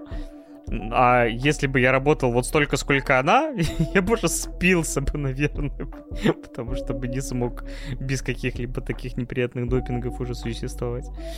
Ну да, это дополнительно еще и критика, естественно, вот этой всей японской э, рабочей культуры, как это принято, которая максимально отвратительна сама по себе и уже сколько камней в сторону данной темы не залетало, все мало, и до сих пор все никак не хочет меняться. Да и главная героиня вообще 23 что-то там года там. То есть, вспоминаешь себя в 23 года, да я тоже от какой-то, знаешь, такой прям э, взрослой жизни со всеми этими обязательствами. не то чтобы задумывался. Есть деньги, можно купить, не знаю, там, игру для Xbox. Или пойти с друзьями выпить. Вот твой спектр интересов 23 года. Хреновый пример, хреновый пример ты привел, потому что, ребят, сохраняйте всегда дисциплину. Дисциплина — это очень важно. Нахер. Нахер дисциплину. Я отказываюсь в этой, этому соответствовать. Дайте мне Юкити, не надо дисциплины. Как-то так. Короче, рекомендуем ли мы этот тайтл? Опять же, это, э, хоть он не, не... То есть в нем интересная концепция, хотя мы ее видели похожей, э, в похожем виде во многих тайтлах, но все равно развлекает. Он, опять же, убаюкивает своим вот этим релаксом и выполняет свою главную функцию. Вы уработались и посмотрели, как уработалась другая героиня, а за ней поухаживали. Хорошо, если есть кто-то, кто тоже может поухаживать за вами, и вы за кем тоже можете поухаживать. Э, неважно, какого размера это жена, котик, собачка, ребятишки. Неважно, какого размера это жена. Маленькая жена, маленькая жена. Кто мне подскажет, кто расскажет, где она, где она? За, за, за полку затерялась. Там же, где пример раздох мой хомячок, да. Рекомендуешь ли ты этот тайтл к просмотру? Получил ли ты от него удовольствие? Хочешь ли ты к нему вернуться позже? Да, конечно, конечно. Очень приятный тайтл, который максимально подходит для того, чтобы взять вечерочком э, венца, котика своего любимого обнять и, наглаживая котика под уютненьким пледом, потреблять серию за серией. Я сейчас я обнаружил, знаешь, похожих тайтл с названием Гяру и динозавр. А когда это начали называть, хотя давно уже начали называть все тайтлы эти рандомайзером. Гяру и динозавр. Причем мне нравится, что этот динозавр похож на Куки Монстра. Да, да. Сезам. Причем. Ладно, не, я даже не буду фантазировать. Это тайтл, благо, на 6.45 и внимания не заслуживает. Движемся дальше. Фарс из убийства девушки нежити. Еще выше забираемся, тайтл на 7.82 по новелле 2015 года, которая до сих пор выходит. И судя по количеству оценок на э, Шикимори, похоже, людям новелла неизвестна, потому что просто оценок нет. Значит, тайтл повествует о том, как в на стыке веков, 19 а, и 20, не помню в какую сторону, значит, в альтернативной Японии, где живут всякие фэнтезийные существа, происходит некая чистка, по сути, геноцид э, этих существ по заказу правительства. Многих из них подоистребляли. А наш главный герой, э, обычный парнишка поначалу, Сугару, Синиту, э, оказался вовлечен в некий эксперимент, и ему подселили некую демоническую сущность в виде гномика. Ну, только в виде демона Они, который в какой-то момент, скорее всего, его душу и его сознание сожрет, а он, э, обладая некими теперь дополнительными силами, ждет момента, когда это произойдет, и развлекается в неком цирке, где борется с другими демонами. Э, на потеху публики, но при этом говорит, ну, когда это произойдет вот это превращение, я с собой заберу еще побольше народу, мне, в принципе, норм. Такая концепция. Э, и вот э, на выходе из этого цирка встречает некую служанку с какой-то штукой покрытой такой плотной тканью. И не открывая губ, эта служанка говорит о том, что для тебя есть работа, короче, которую можно отплатить тем, что я продлю твою жизнь. Ну такой, хм, ну в принципе звучит неплохо, я в принципе не прочь пожить подольше. Говорит, найди чувака, который спиздил у меня тело. Говорит, чё? Открывается а, ткань, и обнаруживается, что в клетке отрезанная голова главной героини Ая Ринду. А Сидзуку Хасен, Хасай, это ее служанка, которая ее прислуживает немногословно и вообще не очень, и в любой непонятной ситуации выбирает насилие в сторону Цугару. Ну, а главный герой в этот, это, за этим всем наблюдая, говорит о том, что Бля, слушай, ну нет тела, нет дела, как говорится, и разворачивается и уходит. На этом, в принципе, и заканчивается данный тайтл. Я думал, ты еще сейчас про Расчлененбург пошутишь или еще что-то. Такой, ты что, из Питера вернулся? Такой типа, а голову ты не забыл? А, стоп. На самом деле, вот э, вы думаете, ой, деды, опять вы со своими несмешными шутками. На этих шутках выстроена блядь, половина вообще кайфа от этого сериала в первых четырех эпизодах, потому что э, вот динамика между этими двумя, она вот такая, типа, вот постоянно шутки про забытую голу, такие а, а, вот как в этом меме про вот этого повара, типа. Да-да-да, или шутки, например, про то, что а вы не голодны? Она такая, ну, как бы у меня нет тела, поэтому зачем мне есть, в принципе. Да, и, конечно, это все понятное дело на поверхности, но забавно то, что здесь сочетается такая немножко готическая атмосфера, потому что наши герои после заключения договора, а заключают они договор следующим образом. А он говорит э, Цугару, типа, а каким образом ты будешь обеспечивать вот продление моей жизни, пока мы ищем твое тело? Она говорит, ну, мои, я бессмертная, и мои телесные жидкости продлевают жизнь. Привет, э, чай из телесных жидкостей госпожи э, Ехидны из э, Резера. Говорит, ну, давай тогда пососемся, что ли? Не, в этот момент э, из-за кадра появляется Сиба Ину, берет их и такой, соситесь. Поэтому, да, вот э, та, так начинается их э, приключение. Причем это все максимально переносится вообще в Европу, судя по заставке вступительной, такой бодренькой мы там насмотримся, скажем так, про локации, различных э, локаций европейских, потому что первое дело, которое на пути к тому человеку, который, похоже, сделал и, и украл тело, и добавил Они к Цугару, это один и тот же человек, причем, судя по М на его э, трости и тому, какие персонажи нам встречаются, потому что нам сразу говорят, о, так в Англии там есть, например, типа Шерлок Холмс, а вот есть еще Люпин, и понятное дело, что М довольно быстро превращается, ну, по крайней мере, в моих сериях еще не было, но намек понятно на кого. Уж раз Шерлок Холмс есть, то бы и что бы ему не... Мариарти! Скучали по мне, да. Э, ты, кстати, сколько посмотрел серий? А, я посмотрел, получается, 5 эпизодов. И он там уже фигурирует или пока еще? Ну, кто именно? Мариарти. Нет, нет, нет. Там пока только Шерлок Холмс появился. Вот. Э, кстати, сейчас что-то удивился. За, за, за, залез э, к, в студию Лапин Трек.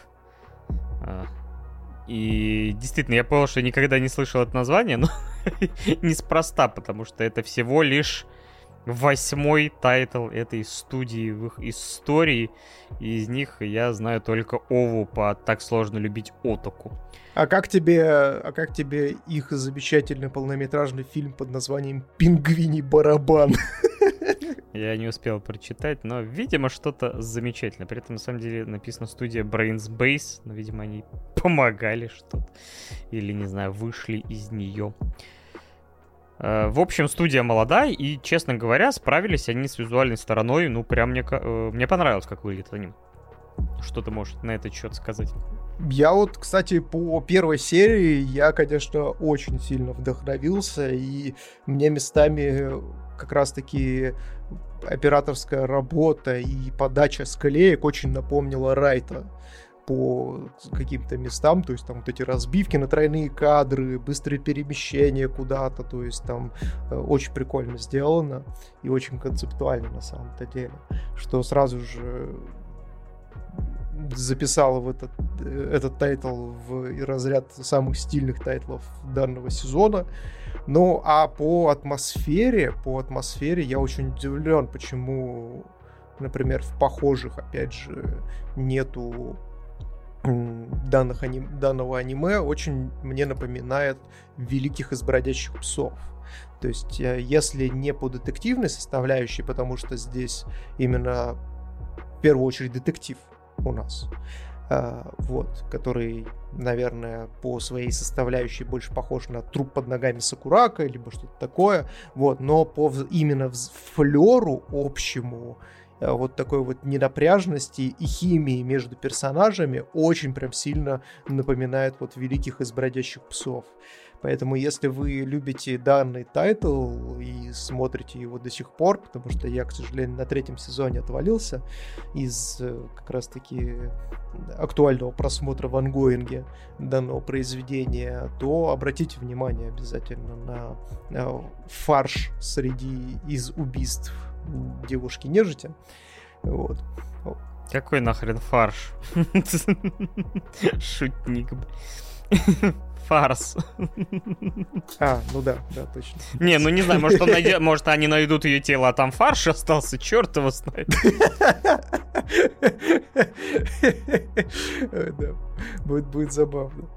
А, кстати, вот ты упомянул э, Великий из бродячих сов. Мне он немножко, как сказать, в фильме мелькает э, на инфополе, потому что, например, у четвертого сезона 8.45, а вот уже и пятый, у него 8.68. Э, то есть, вот, к сожалению, да, если бы не надо было смотреть аж целых еще 4 сезона, я бы с радостью посмотрел, потому что я очень чуть-чуть знаю про концепцию, но я такой, блин, ну прикольно, прикольно. Надо бы, надо бы, надо бы ознакомиться. Так что, если вы тоже поклонник великих избродячих псов, может быть, как-нибудь закажете. Нам я бы с радостью ознакомился. Слушай, у меня к тебе такой вопрос. А как тебе в фарше э, Детективная, составляющая? составляющая. Слушай, я очень э, тупой, как ты уже понял за те годы, которые мы общаемся. И поэтому я э, почти никогда не могу проследить всех каких-то перипетий, заранее все предугадать. И поэтому я вот э, как человек, который пришел, не знаю, там, в цирк, условно, какое-то представление, ну, типа, вот, вот развлеките меня, я вот в конце либо скажу, блин, да, прикольно, либо скажу, ну, что-то не знаю. И вот в случае с этим я пытался, конечно, какие-то теории строить или еще что-то, но в целом э, просто расслабился и получал удовольствие от каких-то вот, опять же, э, выводов, э, как подает информацию наша вот эта замечательная Ая э, с юморцой, с иронией. И как на это, опять же, иногда комментирует Шимучи, Шинучи. Вот, и мне было интересно, когда все это раскрылось, и я все равно получил какой-то никакой сюрприз, что-то, какие-то элементы я, конечно, смог там предугадать, но в основном все-таки был, ну, условно, развлечен с, э, именно с детективной составляющей. Поэтому я в целом... Вообще, ну, изначально просто в первой серии тебе не говорят, что это будет детектив. Тебе просто возвращают концепцию, а потом на три серии арка полноценная, типа, с э, другой страной, вампирами, предысторией там, типа, и полноценной детективной аркой, и ты такой, блин, а прикольно. Как у тебя с этой составляющей? Но я бы не сказал то, что если вот прям вы любитель детективного жанра, что э, тот же самый фарс для вас будет чем-то вот по-настоящему неожиданным и интересным, потому что, ну, по крайней мере, по первой арке с теми же самыми вампирами, я не могу сказать, что здесь прям слишком перемудренная детективная составляющая, то есть она очень простая, и вот не удивляйтесь тому, что вы по первым же сериям сразу же поймете, кто убийца и кто за этим стоит, стоит, и потому что, ну, уж сильно они тут прям в лицо бросают э, реакции персонажей, по которым ты вот, если особенно много детективов смотрел, ты можешь сразу же такой, а, ну, понятно, вот ты, короче, и, в принципе, не ждите каких-то хитро выдуманных э, логических цепочек в исполнении наших главных героев, то есть они, в принципе, действуют достаточно приземленно в плане детектива, то есть они анализируют действительно информацию, которая есть также и у нас, и исходя из этого уже, собственно, э, делают выводы. Что не могу сказать, то, что это прям однозначный минус, но будьте готовы к тому, что вот, по крайней мере, по первой арке вас э, детективчик сильно прям не удивит. Что будет дальше, будет интересно посмотреть. И, конечно, меня еще очень попечалило, что э, при встрече с тем же самым Шерлоком Холмсом э, не возникло какой-то сильной химии и взаимодействия между главными героями и, ну, естественно, самым знаменитым детективом. Э, вот художественным, как минимум. Потому что вроде бы задатки под это должны были быть, но они просто вот в каталажке встречаются, обмениваются парой фраз, и все, и на этом вся химия, в принципе, между ними. То есть противостояние между ними не возникает как такового что мне показалось небольшим упущением. Но в целом, ну, то есть, если вообще как бы оглядываться на весь сезон, то, наверное, «Фарс» — это вот один из таких вот относительных фаворитов в рамках э, летнего сезона 2023 года, по крайней мере, для меня. Я могу сказать, что он выделяется именно своим, наверное, антуражем больше, чем, наверное, детективной составляющей, и тем, что это аниме-детектив. Опять же, я не так много их в принципе видел, а когда это все еще помеш... помножено на мистику, на пересечение реального, вымышленного и вот в таком прикольном сочетании, я все-таки заинтригован и, наверное, тоже бы к нему вернулся позже, когда выйдет все 13 эпизодов. Я не могу сказать, что я получил прям какое-то невероятное удовольствие, но тайтл, тайтл стильный, тайтл красивый, э, интригующий и со своим, опять же, лицом, юморком, иронией и всем прочим. Так что он меня, по крайней мере, заинтересовал. Ну что, поехали дальше тогда? Да, далее у меня, ну, наверное, я тут тебе перед тем, как мы там к моему по финалу списка э, э, спрошу, у тебя же есть тайтл, или даже, по-моему, парочка, которые я не смотрел. Это, блядь, какие? А, я думал, ты про Фейт расскажешь. Ну ладно. А, ты про Фейт?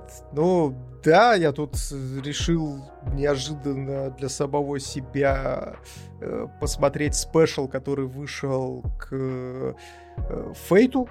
Неожиданно, казалось бы, дедов кормили, кормили Фейтом, и он, и они такие, блин, да мы больше не можем, пожалуйста, прекратите.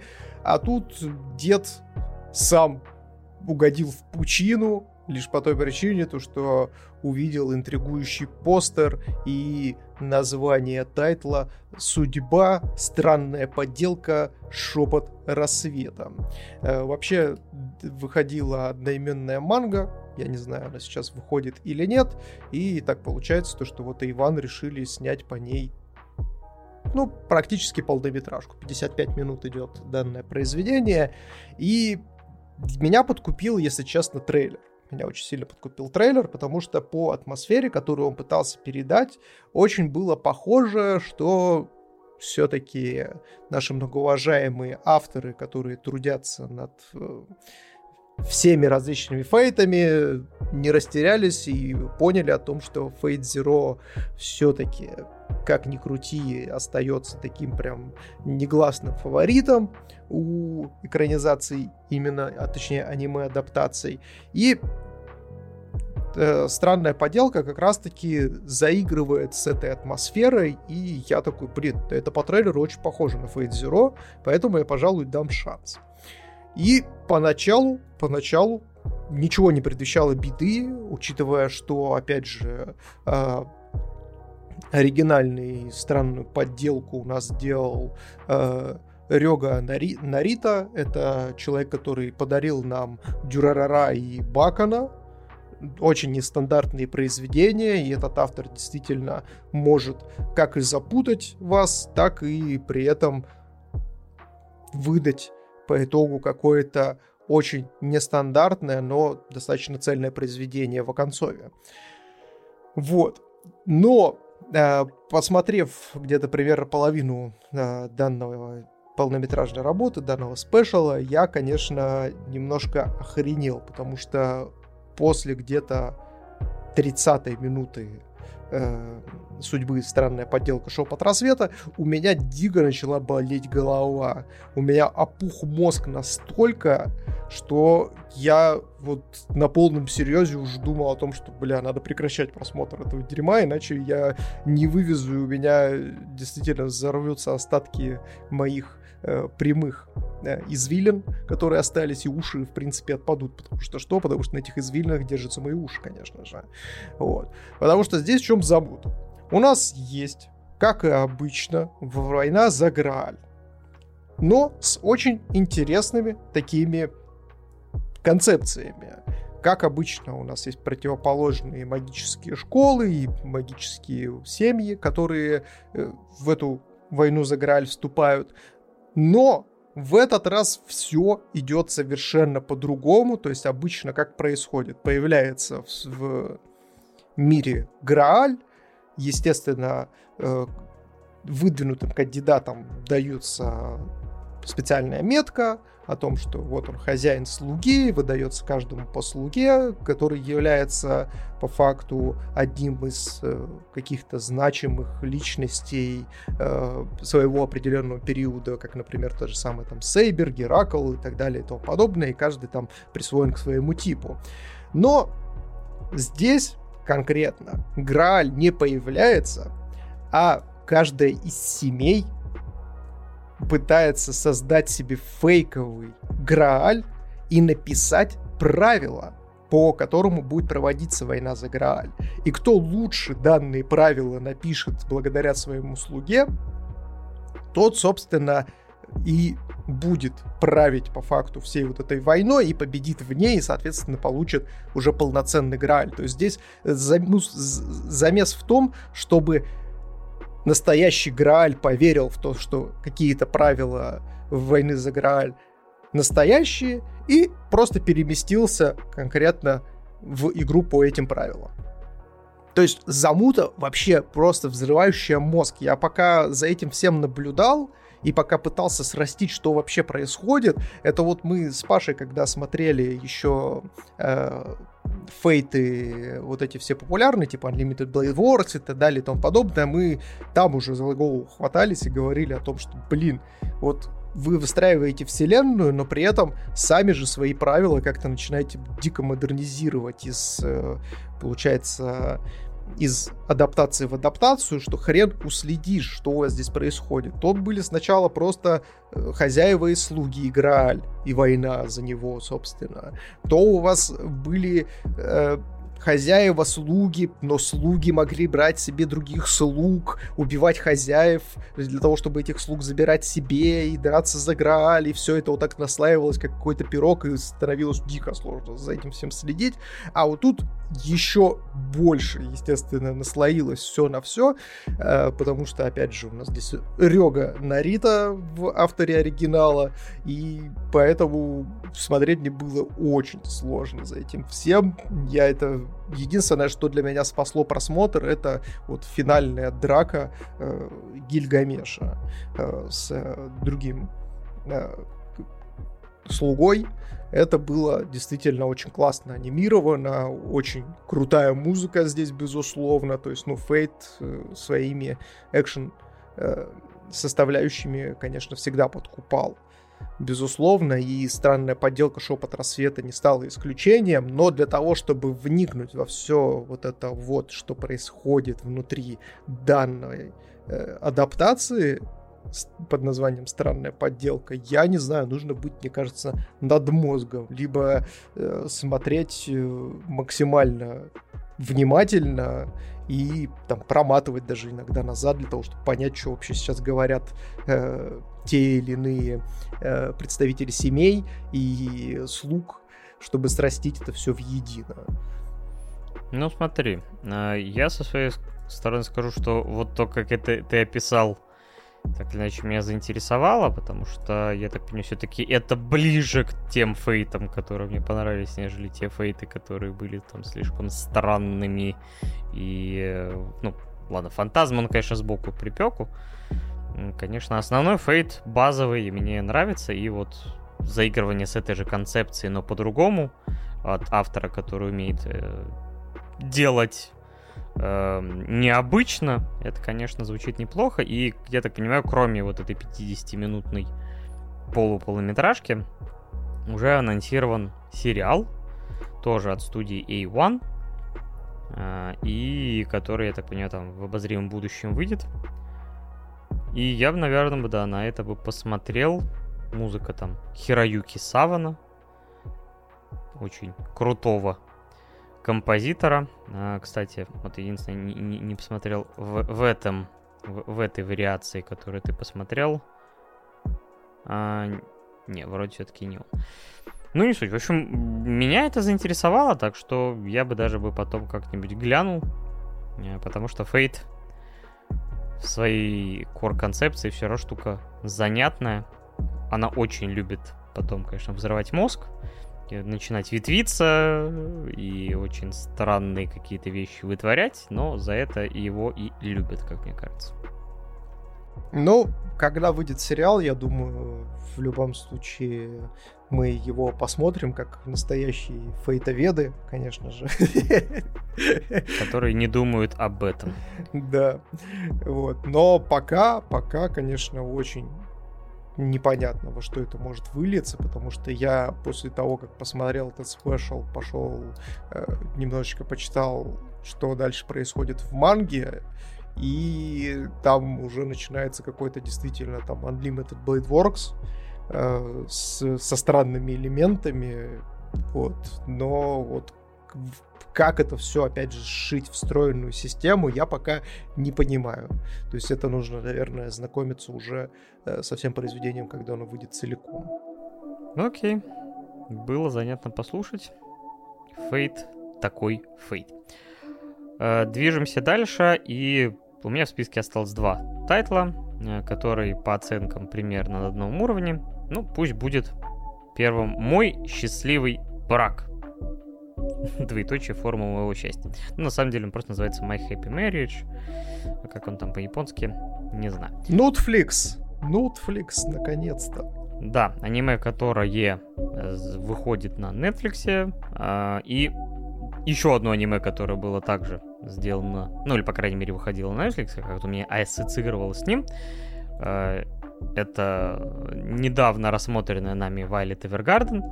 И кроме очень красивой э, визуальной составляющей, их объединяет еще один человек. Э, зовут его Иван Кол, если мне память не изменяет, который является композитором обоих произведений. Э, потому что я, помнится, вот смотрел какой-то эпизод и что-то такой услышал какой-то вот э, какой-то такой духовой инструмент, такой, блин, это прям как в Evergarden прям звучит, Э, люди проверили, да, Иван Кол на месте. Вот, э, значит, отвечает за это произведение Кинема Цитрус, который ответственный за созданный в бездне. Токийская восьмибальная, первый сезон восхождения Героя Щита. Кстати, забавно, что я посмотрел, они делали первый сезон восхождения Щита, второй отдали каким-то новичкам. Очень похоже, правильно сделали, потому что оценка 6.55 у второго сезона. А третий сезон снова вернули Кинемацитрус. В общем, студия умеет делать красиво, и снова это доказала в этом тайтле, потому что действительно он очень и очень хорош э, в этой составляющей. А концеп... Э, концептуально и сюжетно, значит, у нас следующее. А, наша главная героиня Мио Саймори живет свою лучшую жизнь Золушки. В, только у нее батя не, не пропадал, не погибал, но при этом все равно клал на нее очень глубоко после смерти ее матери. А, у нее появилась мачеха, залющая, сестрюца, залющая, и, короче, никто ее не любит, все над ней издеваются, относятся к ней как к слуге, в принципе, она и выполняет эти функции. Если она что-то делает не так, смеются, шутят и издеваются.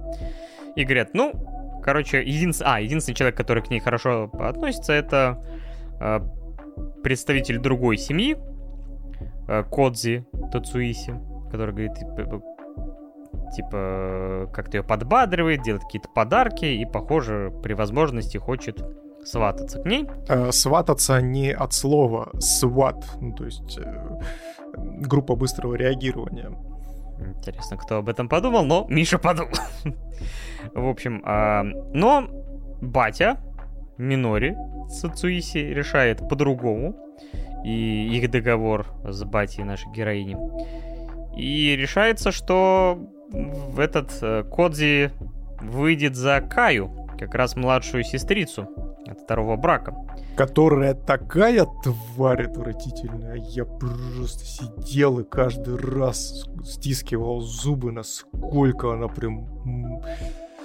Нехороший человек максимально. Кая или или кто? Да, а. да, сестр, сестренка. Ну да, потому что воспитали ее вот в таких, что она пренебрежительно относится ко всем, избалованная, то есть типа потому что, как мы чуть позже выясняем, эта вселенная непростая, то есть это не простая Япония на стыке, опять же, 19 и 20 века, ну, наверное, уже больше 20 потому что автомобили есть такие простенькие. А у этих людей есть сверхъестественные способности а то есть это роднит ее, это произведение, не знаю, с алхимиком, потому что, например, эм, новый ее суженый, Киока Куда, который сердечко хотел, видимо, украсть, ну, потому что нельзя быть красивым таким, э, обладает способностью, как у Роя Мустанга, типа воспламенять невидимых, блядь, оригами, которые за ним следили, звучит как э, повод надеть э, шапочку из фольги. Ты чё? За мной оригами следят магические. Вот. Э, он максимально, то есть, э, такой нелюдимый. Но он не только умеет воспламенять, он еще и может и молнии метать, и вообще считается одним из самых сильных э, обладателей сил с, среди ныне живущих в принципе. Потому что Миша, как обычно, такой, мы посмотрим 2-3 серии, Миша, я посмотрю 5-6. и расскажу тебе, что там было дальше. А, но, видимо, значит, тебя эта история заинтересовала, раз ты посмотрел. Сколько в итоге? Пять? Шесть? Потому что, когда аниме называется «Мой счастливый брак», дед, естественно, это воспринимает как вызов. Потому что что? Потому что это у меня, блядь, счастливый брак, а не у вас нахер там всех. Поэтому ну-ка давайте показывайте, что у вас там за счастливый брак, блядь, давай, блядь. Вызов принят, как говорится. Я посмотрел 6 серий. И что ты скажешь об этом произведении? А, ну единственное, я должен проговорить еще чуть-чуть по сюжету, что э, он, наш вот этот Киока Куда, считается таким нелюдимым, к нему отправляли много невест, но он считает, что все они типа из-за его положения, типа из-за его финансового состояния и прочее, прочее, как главы рода. Но вот ни с кем у нее не срасталось, а вот эта простая забитая девочка, Золушка, можно сказать, опять же, Мио Саймори, ей вообще, типа, не орут, не бьют, и на том спасибо не оскорбляет. Поэтому они, само собой, начинают сближаться на этой почве. Но я бы не сказал то, что он прям нелюдимый. Он просто очень требовательный и строгий, потому что он военный, в первую очередь. Да, да, да. Ну, в общем, просто все говорят о нем, как о таком тиране, сложном по характеру, и, в принципе, в каких-то местах он действительно таков, но за вот этой броней вояки и такого дисциплинированного товарища э, все-таки скрывается человечные стороны. Мне всегда еще забавлял его подчиненный, который, кажется, в грош его не ставит. Что-то все время подкалывает, думаешь. Как тебя еще не выгнали со службы, просто хотя бы не, не сожгли к чертой матери. Но он, да, он каждый раз ему обещает о том, что я тебя сожгу на костре, блядь. Мудак, если ты продолжишь дальше эту всю фигню нести. Но, как говорится, абьюзивные отношения, они такие абьюзивные. Вот. Но вообще, вообще, ну то есть, если говорить про мой счастливый брак, мой счастливый брак, не их счастливый брак, а мой именно счастливый брак, то я всем советую, конечно же, э, максимально э, вступать в брак подготовленными, то есть максимально психологически здоровыми, вот, и, и вступать, естественно, в брак с такими же людьми, эмоционально зрелыми, как говорится, потому что именно в этом залог счастья. И как раз-таки данное аниме об этом, в принципе, и повествует. Это, знаешь, мне показалось, то, что какая-то экранизация вот этого тренда тиктоковского, который буквально э, хотя, блядь, какие тренды, блядь, как будто я за ними слежу. Ну, э, ну в общем, был, была э, какая-то тенденция такая в ТикТоках снимать э, такой небольшой скетч о том, что когда ты оказался или оказалась в нормальных отношениях со взрослым э, и равным тебе э, по статусу и по уровню, собственно, человеком. Когда там девушка такая, э, ну, там, мужчина занят, что-то там делает, она говорит, такая, о, тебе тут смс пришла. Он такой, кто там пишет? Она такая, а что, можешь посмотреть? Он такой, да-да-да, посмотри, там пароль такой-то, такой-то. Она такая, да? Такой, заходит такая, ну вот там твой дружище Васян пишет, говорит о том, что типа, привет, что, пойдем сегодня пиво пить? Он такой, слушай, напиши ему то, что нет, я тебе обещал, поэтому не получится, в следующий раз как-нибудь. Он такая, в смысле? Так и написать? Он такой, да, так и напиши. Она такая, ничего себе, ну я прям пишу, да? Он такой, да-да-да-да-да, пиши. Ну, она пишет, отправляет такая. Он такой, ну все, спасибо. Ну, то есть это вот примерная экранизация как раз-таки этого, когда девочка забитая максимально из плохих условий, такой, знаете, э, ядреная смесь э, между Золушкой и красавицей и чудовищем, вот, оказывается в цепких лапах максимально хорошего, рафинированного до нельзя Киока Куда который мало того, что красавец, так еще и такой внимательный. Он все и про нее узнал, и про подноготную ее раскопал, и пошел всем говорить о том, что да вы все мудаки, вы что с ней творили, а ну-ка быстро идите извиняйтесь. И сводил ее по магазинчикам, и спросил, как у нее дела, и почему она не кушает, и почему, собственно, вообще так вот получилось, ей жизнь нелегкая и принял ее такой, какая она есть. Ну, скажем так, в первых трех сериях э, на это только намеки, но я так понимаю, дальше это только развивается. Подожди, почему? Он же в первых трех сериях как раз-таки это все и происходит. Ну, там такая первичная трансформация, но все равно ты ожидаешь какого-то подвоха, что он начнет там э, в другую сторону уходить, но, видимо, нет. Здесь э, стоит отдать э, как бы должное данному жанру, потому что здесь как раз-таки у нас вот есть рыцарь на белом коне. Я не знаю тоже, то есть что-то будет к концу сезона, но вот э, пока за 6 серий, то есть все, что здесь происходило, оно вот идет именно в таком формате, что вот есть принц на белом коне, который наконец-то достался девочке достойной, которая вот именно достойна быть да, рядом с таким человеком и из-за, из того, что она вот взяла и натерпелась, как говорится. Но мне очень, мне, мне очень, кстати, знаешь, какая, фраза, я почему-то не знаю, я как, так как дегенерат, я, конечно же, с ее максимально кекнул. Они, когда пошли по магазинам, и продавщица подходит к Йоко и говорит такая, вы эту девочку берегите, пожалуйста. Она настоящий, неограненный алмаз отполируйте ее своей любовью.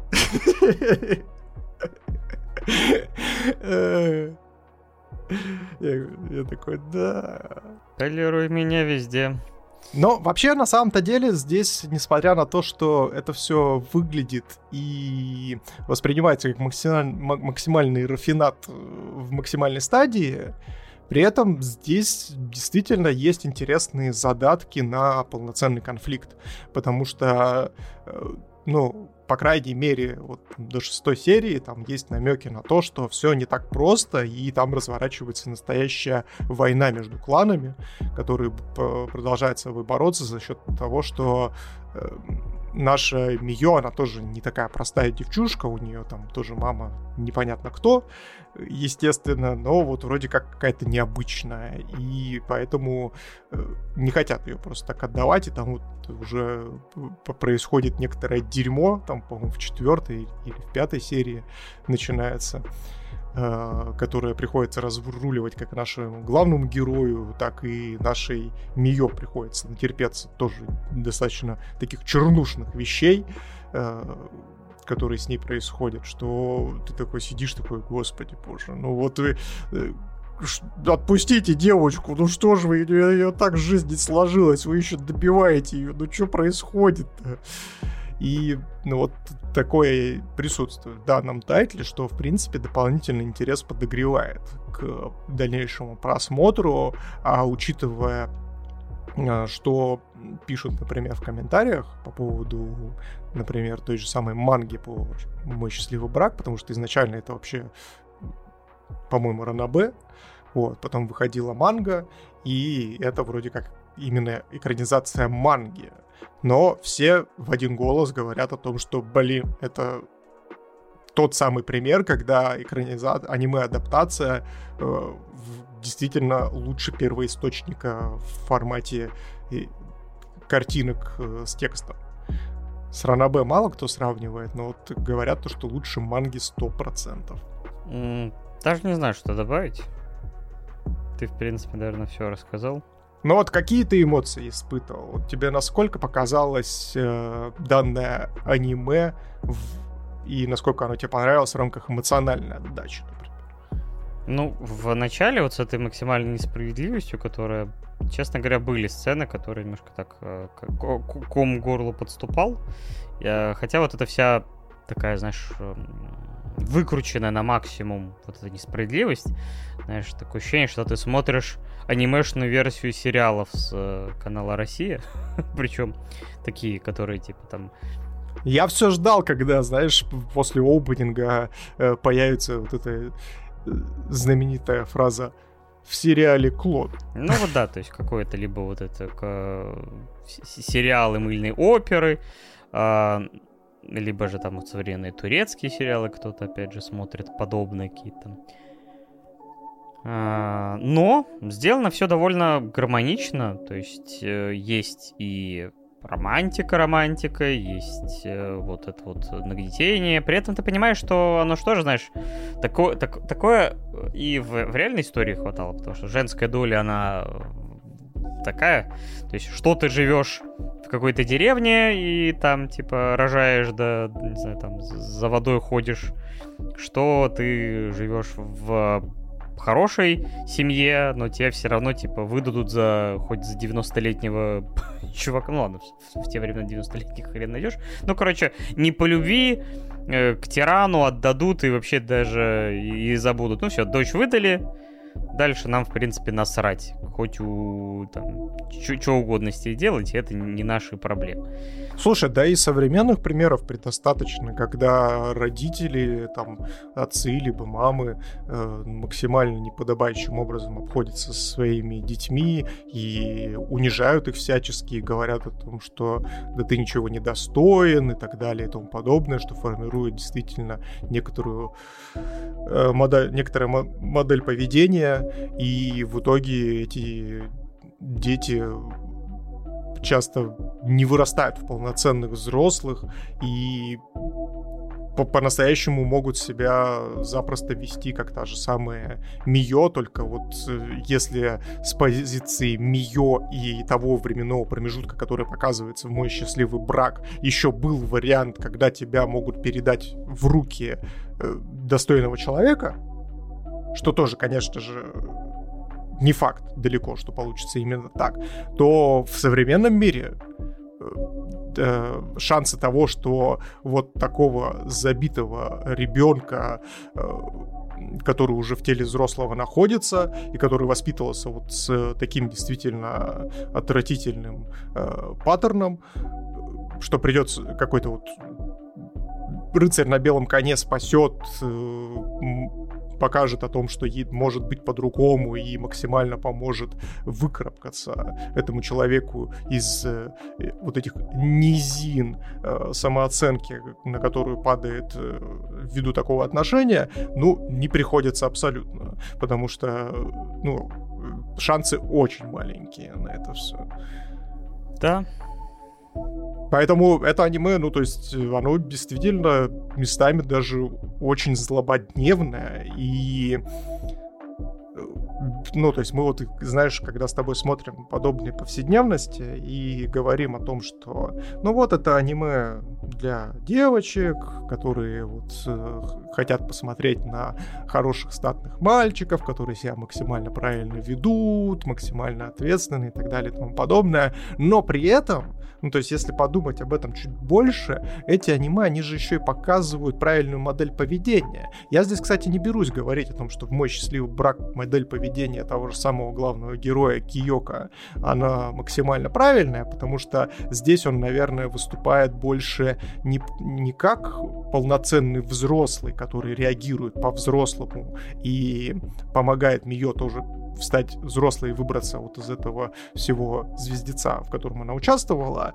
Э, здесь, мне кажется, больше формируется вот этот вот треугольник э, Кармана, который мы уже не раз приводили, и будем говорить о том, что есть вот э, жертва, есть спаситель и есть, собственно, нападающий так называемый маньяк, который постоянно всех терроризирует.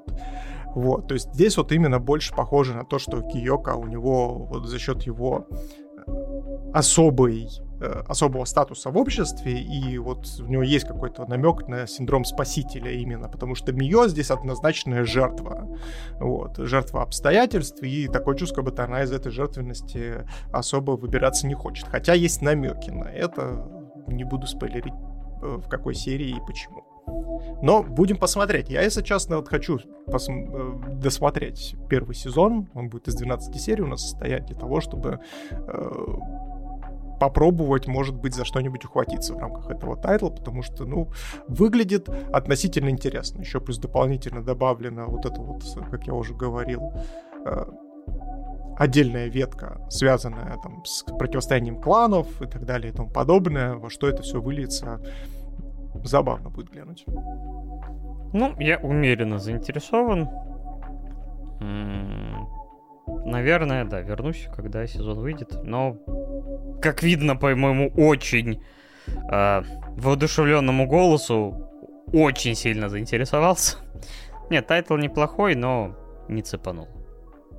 Ну, тогда пойдем к другому тайтлу, который, я уверен, цепанул тебя больше всего. Нет. Э. Короче, предсмертный список зомби. Тайтл, который, да, многие считают главным в этом сезоне. И я, как человек, который неплохо относится к зомби, жанру в целом. Я, как человек, который тоже относится к зомби. Э, в последнее время, да. Я был на работе 24 на 7. В последнее время именно так. Многие называли его... Ну, то есть, в принципе, да, у него оценка одна из самых высоких, если мы не говорим про сиквелы. То есть, в принципе, чуть-чуть, кстати, счастливый брак выше. Но, по крайней мере, из людей, которых я видел мнение, говорили именно о том, что это их фаворит. Я так настроился, посмотрел, помнится, видеоролик Гигука год назад про мангу, и вся эта концепция о том, как человек заработался, и типа такой наступил зомби-апокалипсис, он решил, что сделаю то, сделаю это, буду веселиться, не унывать, несмотря на полный интернет вокруг. Э, рабочая очень схема, э, но первый эпизод вот прямо-таки шикарный, ну, хочется даже сказать шедевральным, но это будет слишком громкое слово. Но вот этот вот ужас и кошмар офисной жизни, э, заработавшегося человека, вот как мы говорили чуть-чуть ранее про котика, то вот у него никакого котика нет, у него только были какие-то энергетики, пиво, э, недосып и депрессия. Вот что у него было. И, к сожалению, да, это вот как критическое, опять же, высказывание насчет вот такой формы работы, где на тебя орут, где тебя унижают, и вообще какие-то странные вне, э, вне рабочие отношения и человека просто, по сути, уничтожают как личность, не давая ему вообще никак развиваться, и типа просто работа, работа, работа, работа. Э, это, конечно, знаешь, типа напугало меня гораздо больше, чем темное собрание, при том, что там ужасы, а здесь как бы вроде нет. Но реально серии стрёмные. Но это подается максимально стильно. Я вообще в восторге был от первой серии, потому что Действительно, здесь и есть интересные подходы к операторской работе, к режиссуре самой, и к визуальной подаче, опять же. То есть то, как вот здесь действительно ты правильно выразился, подается момент офисного работника, когда вот он только заступает, такие яркие цвета, он такой, спасибо за службу, надеюсь, мы все сработаемся. Э, и когда резко происходит смена на то, что типа привет, дружище, добро пожаловать в рабство, и ты и все резко меняется, и человек действительно, то есть прям полноценно превращается в зомби, в живого трупа, потому что он ходит без цели, он там задевает плечом э, почтовый бак и такой, простите, пожалуйста, идет дальше домой. Вот. И просыпаться не хочет, и, естественно, это все очень классно подано. Я прям в диком восторге, конечно. Да, но э, а, все это перерастает в зомби-апокалипсис, который, по крайней мере, в первых э, двух или трех эпизодах, я что-то, да, по три посмотрел, э, не объясняется, в чем его причина, но по большей части это обычно роли не играет. Суть в том, что вокруг творится хаос, живые мертвецы, всех жрут, и наш главный герой, обнаруживая все это, начинает как бы бегать от них активно и понимает, что вот это настолько контрастирует с тем звездецом, который творится, что ему не надо на работу. И осознавая это, он приходит в полнейший восторг и понимает, что у него отпуск. Хоть и в конце света, но это гораздо лучше, чем то, что творилось до этого. Первым делом он отправляется вручать девушку, которая ему нравилась, несмотря на то, что она была любовницей босса. Обнаруживает он ее немножко не в том виде, в котором хотел бы. Вместе с боссом, который тоже максимально выглядит неприглядно. И попрощав, написав, так сказать, мысленно э, заявление об увольнении, начинает новую страницу своей жизни, составляет список, что он хочет сделать, пока сам не стал зомби. Или же по-другому не откинулся. А, мир обретает краски, и это довольно клевое стилистическое решение. То есть вместо крови просто все оттенки вообще цветовой гаммы. Причем, причем классно то, что вот этот момент с обыгрыванием именно цензуры, он прям очень классно ложится на всю концепцию визуальную этого произведения. То есть выглядит не так, что ты вот такой, а, ну здесь вот понятно, вы нарисовали зеленую кровь для того, чтобы вас пропустили по, по цензуре в PG-13. Но нет, здесь они очень классно выкрутились, и действительно стоит отдать э, студии э, Bug Films э, должное. У это первое аниме. Не знаю, видимо, они от кого-то отделились, потому что я сомневаюсь, что это новички сходу нарисовали так все. Да, потому что подход у них вообще не как у новичков, то есть... Да.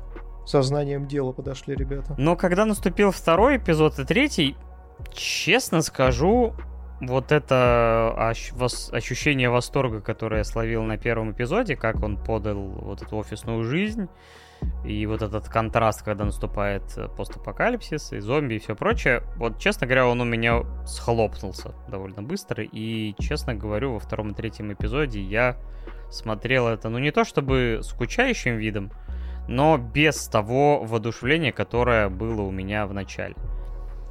А, поэтому я и сказал, что это все-таки не стало моим самым любимым тайтлом этого сезона. Хотя я, честно говоря, рассчитывал на это. Может быть, это как-то сыграли мы какие-то завышенные ожидания или еще что-то. Но мне показалось пресновато а, работа, ну, вот это пресновато работа с концепцией зомби-апокалипсиса. Потому что обычно либо зомби-апокалипсис уходит в комедию-комедию, как это было, например, в Зомби-Ленде, либо же это уходит в депрессию и безнадегу, и вот эти все драмы, Карл и там Last of Us и прочие тайтлы, либо же это вот какая-то там трешовая история, где просто там кишки ради кишков, как классические фильмы ужасов про зомби. И здесь же я вот покажется, что его немножко больше стремится к зомби-ленду, но я не вижу такого, знаешь, креативного подхода к вот этому списку. То есть я, я думал, что я увижу здесь, например, Dead, Dead Rising, где, например, можно было бесконечным количеством способов убивать, крошить зомби, какие-то приспособления устраивали, чтобы человек, ну, просто там, ну, ты как игрок развлекал себя. Здесь он все-таки пытается как-то такой, о, я давно не звонил своему другу, а он, типа, наверное, сейчас, если жив, то в не очень завидном положении. А он и правда в не очень завидном положении, потому что зомби-апокалипсис застал его в абсолютно неподобающем виде в БДСМ-комнате, блядь. Больной ублюдок, говорится. Ой, слушай, Зом 100 у меня очень странная история, потому что я ознакомился с мангой, с первоисточником гораздо раньше, чем вот появилась вот эта аниме-адаптация. И могу сказать сразу же, манга мне не понравилась. Несмотря на то, что я понимаю, про что это произведение и почему оно, ну, может быть, хайпануло, но при этом прочитав мангу там до определенного момента, я там больше половины, по-моему, прочитал на тот момент вышедший, я не помню, она завершена или нет, но это и не важно, собственно. Вот. Мне действительно, как и тебе, показалось то, что хоть и внутри есть потенциал, и все вот эти истории, связанные с тем, то, что человек пытается разобраться в себе, э, пытается понять, что такое мечта, как, ну, как жить жизнь, если ты всю жизнь прожил не на своем месте, например. Или, например, или те же самые истории с короткими мотивашками из разряда Миш... «Жизнь коротка, чтобы продолжать растрачивать ее зря», или там непонимание, чего ты хочешь от жизни, или общая инфантильность там главного героя в тех или иных способах. Все это, конечно, безусловно, содержится в данном произведении, но вот то, через что они пытаются это все передать, оно, если честно, очень поверхностное, очень поверхностное и банально скучное. То есть, да, они там попадают к какому-то там ученому, э, который вроде как там делает зомби или не делает зомби, непонятно, и там начинают вот этом всем копаться. Ты такой, ну да, окей, но чё-то как-то мех. Потом они там в парк аттракционов приходят, на парке аттракционов что-то делают. И такое, да, вроде бы поменялись локации, герои попали в какую-то ситуацию, но все равно мех. То есть мне интересно за этим следить. Но, но, здесь стоит перейти к аниме-адаптации, и я могу сказать то, что в плане своей визуальной реализации предсмертный список зомби это, пожалуй, один из самых охуительных примеров того, как аниме может быть лучше манги в сотни раз. Потому что манга вот по-настоящему унылая практически вот после там первого тома от и до. А вот как здесь это все будет подано, я, конечно, еще посмотрю. Но вот по первым э, там, четырем эпизодам я, конечно, в диком восторге остался и от того, как они динамику здесь передают, и как они с красками играются, и как они, в принципе, разноображивают вот, э, весь визуальный ряд. И поэтому то, что, допустим, в рамках там, первых, там, первых глав манги смотрелось скучно, здесь выглядит очень даже неплохо очень даже неплохо и более чем смотрибельно. И поэтому я прекрасно понимаю, почему люди ставят, например, там э, больше восьмерки данному произведению, даже в Ангуэнге, потому что, ну, действительно, если вы еще и мангу читали, то вы увидите, просто сравните эти два произведения между собой и все поймете. Вот. Но здесь, опять же, стоит заметить э, еще один момент о том, что несмотря на то, что аниме визуально облагораживает то, что нам подавали в манге, оно идет по манге один в один. И если так и продолжится, и ничего не поменяется концептуально, и Бакфильм несут что-то от себя, то это, скорее всего, скатится, опять же, да, действительно, в унылую жвачку, которую мы будем жевать на протяжении там, сезонов пяти, и, и а, то, а, а, а может быть и того больше, потому что здесь у нас заявлен Сейнен полноценный. Ну вот у меня пока как-то не сложилось э, жгучего интереса. То есть, ну, опять же, определенный потенциал есть, но как-то, честно говоря, то, что ты как это описываешь первоисточник, а это все-таки кор, то есть ядро этого произведения, если оно действительно, говоришь, а, а, не отличается от этого, то все вывозится на визуальном стиле. И то, как подано в аниме-адаптации, а мне и в аниме-адаптации это подано, ну, не то чтобы сильно, как сказать, развлекательно для меня. То есть, ну, опять же, я просто видел э, этих зомби-произведений довольно большое количество, и мне вот нужно либо выдающиеся исполнение какой-то составляющей, либо драмы, либо комедии, либо экшена. То есть, и, иначе я все-таки этим уже не заинтересуюсь, потому что, ну, действительно, много всего отсмотрено. М-м, занятно, кстати, что автор этого произведения это автор Алисы в пограничье, которую я, конечно, только видел в виде пары серий адаптации, по-моему, для Netflix. Кстати, прикольная довольно-таки штука. Не похоже, судя по оценке 8,4 у оригинальной манги. Довольно интересно. И занятно, как то достаточно серьезная и депрессивная игра на выживание и так далее и тому подобное. А потом такой, а сделаю-ка я развеселую историю, типа, оптимистичную про зомби-апокалипсис. занятный разворот. Не, ну, если говорить э, про первоисточник, то Безусловно, там есть моменты, когда и чернухи наваливают. То есть, вот, например, в четвертой серии даже сериала, то есть там тон немножечко скачет.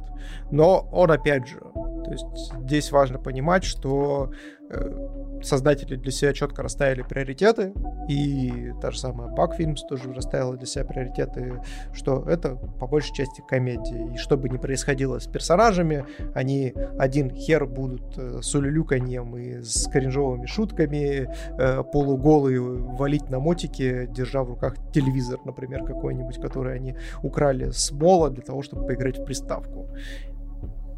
Ну, в итоге, ты хочешь э, вернуться к просмотру сериала? Ну, первый сезон я в любом случае посмотрю. Вот, кстати, между прочим, вот Зом 100 э, есть конкретный пример из сериалов. Э, есть такой сериал под названием «Нация Z». Это, э, насколько я помню, сериал от студии Asylum. Это та самая, которая подарила нам э, Акули Торнадо, которые снимали там всяких трансморферов, вот эти все дискобюджетные. Но вот они сделали э, свой сериал на CZ про зомби и про то, как как раз-таки в подобном же ключе, как в Зом 100, неожиданно надвигается зомби-апокалипсис, и как люди с ним справляются. И там тоже флер комедийный. То есть там, например, была серия про то, как э, э, получается, наши главные герои приходят в какой-то захолустный европейский городок, который, в котором есть сывоварня. И там весь городок, он такой, типа, построен на культе сыра. И там даже на главной площади стоит гигантский такой, прям вот, э, не соврать, в, в диаметром метров 5 гигантский кусок сыра, который, типа, является местной достопримечательностью. Ну и, в общем, они в этом городе там занимают оборону, что-то там делают, и в конце серии они случайно э, из-за взрыва этот ломоть гигантский сыра начинает катиться вниз по пригорку, давить зомби под собой. И фишка в том, что э, проходит еще несколько серий, э, наши герои уже там уезжают куда-то чуть подальше от этого городка и едут такие по дороге и видят, как с горы катится этот гигантский кусок сыра, который намотал до себя огромное количество зомбаков, уже там практически полностью из них состоит, и э, сбивает машину, которая гонится за ними э, в этот момент. Ну, то есть, да, комедия прикольная, но фишка в том, то, что почему я этот э, сериал привел, потому что этот сериал его вот хватило для меня, по крайней мере, на три сезона. После третьего сезона, а всего их здесь пять, сериал максимально выдохся, начал какую-то уже от себя тяну пороть, там начал скрещать какие-то невероятные виды людей из зомби, люди, которые умеют управлять зомби, зомби, которые умеют управлять людьми, и там, короче, такая трешанина началась жесткая, что смотреть это стало невозможно. И вот в Зом 100, к сожалению, к сожалению, будет, мне кажется, примерно такая же ситуация, ну, по крайней мере, судя по манге, которую я прочитал. Вот. В любом случае, сериал неплохой, э, я считаю, то, что действительно один из лучших в, в данном сезоне, но здесь важно понимать то, что и сезон достаточно жиденький в этом плане. Ну, там, да, будем закругляться, наверное, на этой жиденькой ноте. А, но лето, да, лето по-хорошему предназначено для других активностей, когда можно действительно выйти на улицу, хотя я последние, мне кажется, полтора месяца практически из дома не выхожу. Такой вот я гуляка, но э, надо иногда делать паузы от анимешек. А я думаю, что следующие сезоны будут понасыщеннее. А пока что есть, то есть. В любом случае пишите в комментариях, какие аниме вы отметили для себя, как в целом относитесь к этому сезону. Опять же, с нами соглашаться не обязательно. Э, вы, возможно, опять же, слушаете это в будущем, когда сезон досмотрели и мнение о нем полностью поменялось по новым данным и по большему количеству серий. Все это может быть. А мы благодарим вас за прослушивание. Мы опять наговорили два с половиной часа, при том, что у нас два раза меньше тайтлов, чем обычно. Ничего мы не учимся. В любом случае, спасибо, что если дослушали до этого места. А, благодарю также всех, кто поддерживает нас на Бусти и ВК Донат. А, опять же, вы получили этот выпуск чуть раньше, а, потому что у нас есть одна из отдач — это ранний доступ, а также дополнительный различный контент. Например, вчера мы стримили Baldur's Gate для подписчиков уровня Старец. Ну, а также есть доступ к чату в Телеграме, и формат не влезло, который мы в прошлый раз выдали в общий доступ с разрешения наших э, подписчиков. Э, вы, возможно, с ним ознакомились. Если вам он понравился, можете подписаться на Бусти и получите еще, по-моему, 9, что ли, или там 8 выпусков не влезло дополнительных. Да, да, присоединяюсь к благодарностям. Вы все большущие красавчики. Надеюсь, то, что вам данный сезон понравился гораздо больше, чем нам, потому что мы тоже, опять же, не все смогли посмотреть, что, наверное, могло бы вызвать у нас какой-то интерес, поэтому не забывайте, что вы всегда можете советовать во всех комментариях, там на ютубчике, в телеге, в ВК, поэтому подписывайтесь обязательно на нас на этих платформах, ну и слушайте нас на всех доступных подкаст-площадках, это, естественно, там Яндекс Музыка, и Apple подкасты, и чего там только нет. Все, ребят, обняли, приподняли, обняли. До встречи уже в полноценных выпусках нового сезона нашего подкаста. Рады, что вы остались с нами и пережили этот перерыв. Да, а с вами был я, Паша Беляев, от Миша Попов. И помните, 2D деды лучше, чем 3D. Всего хорошего, пока-пока. Да, мы вас всех бесконечно меньше, чем 3. Пока-пока.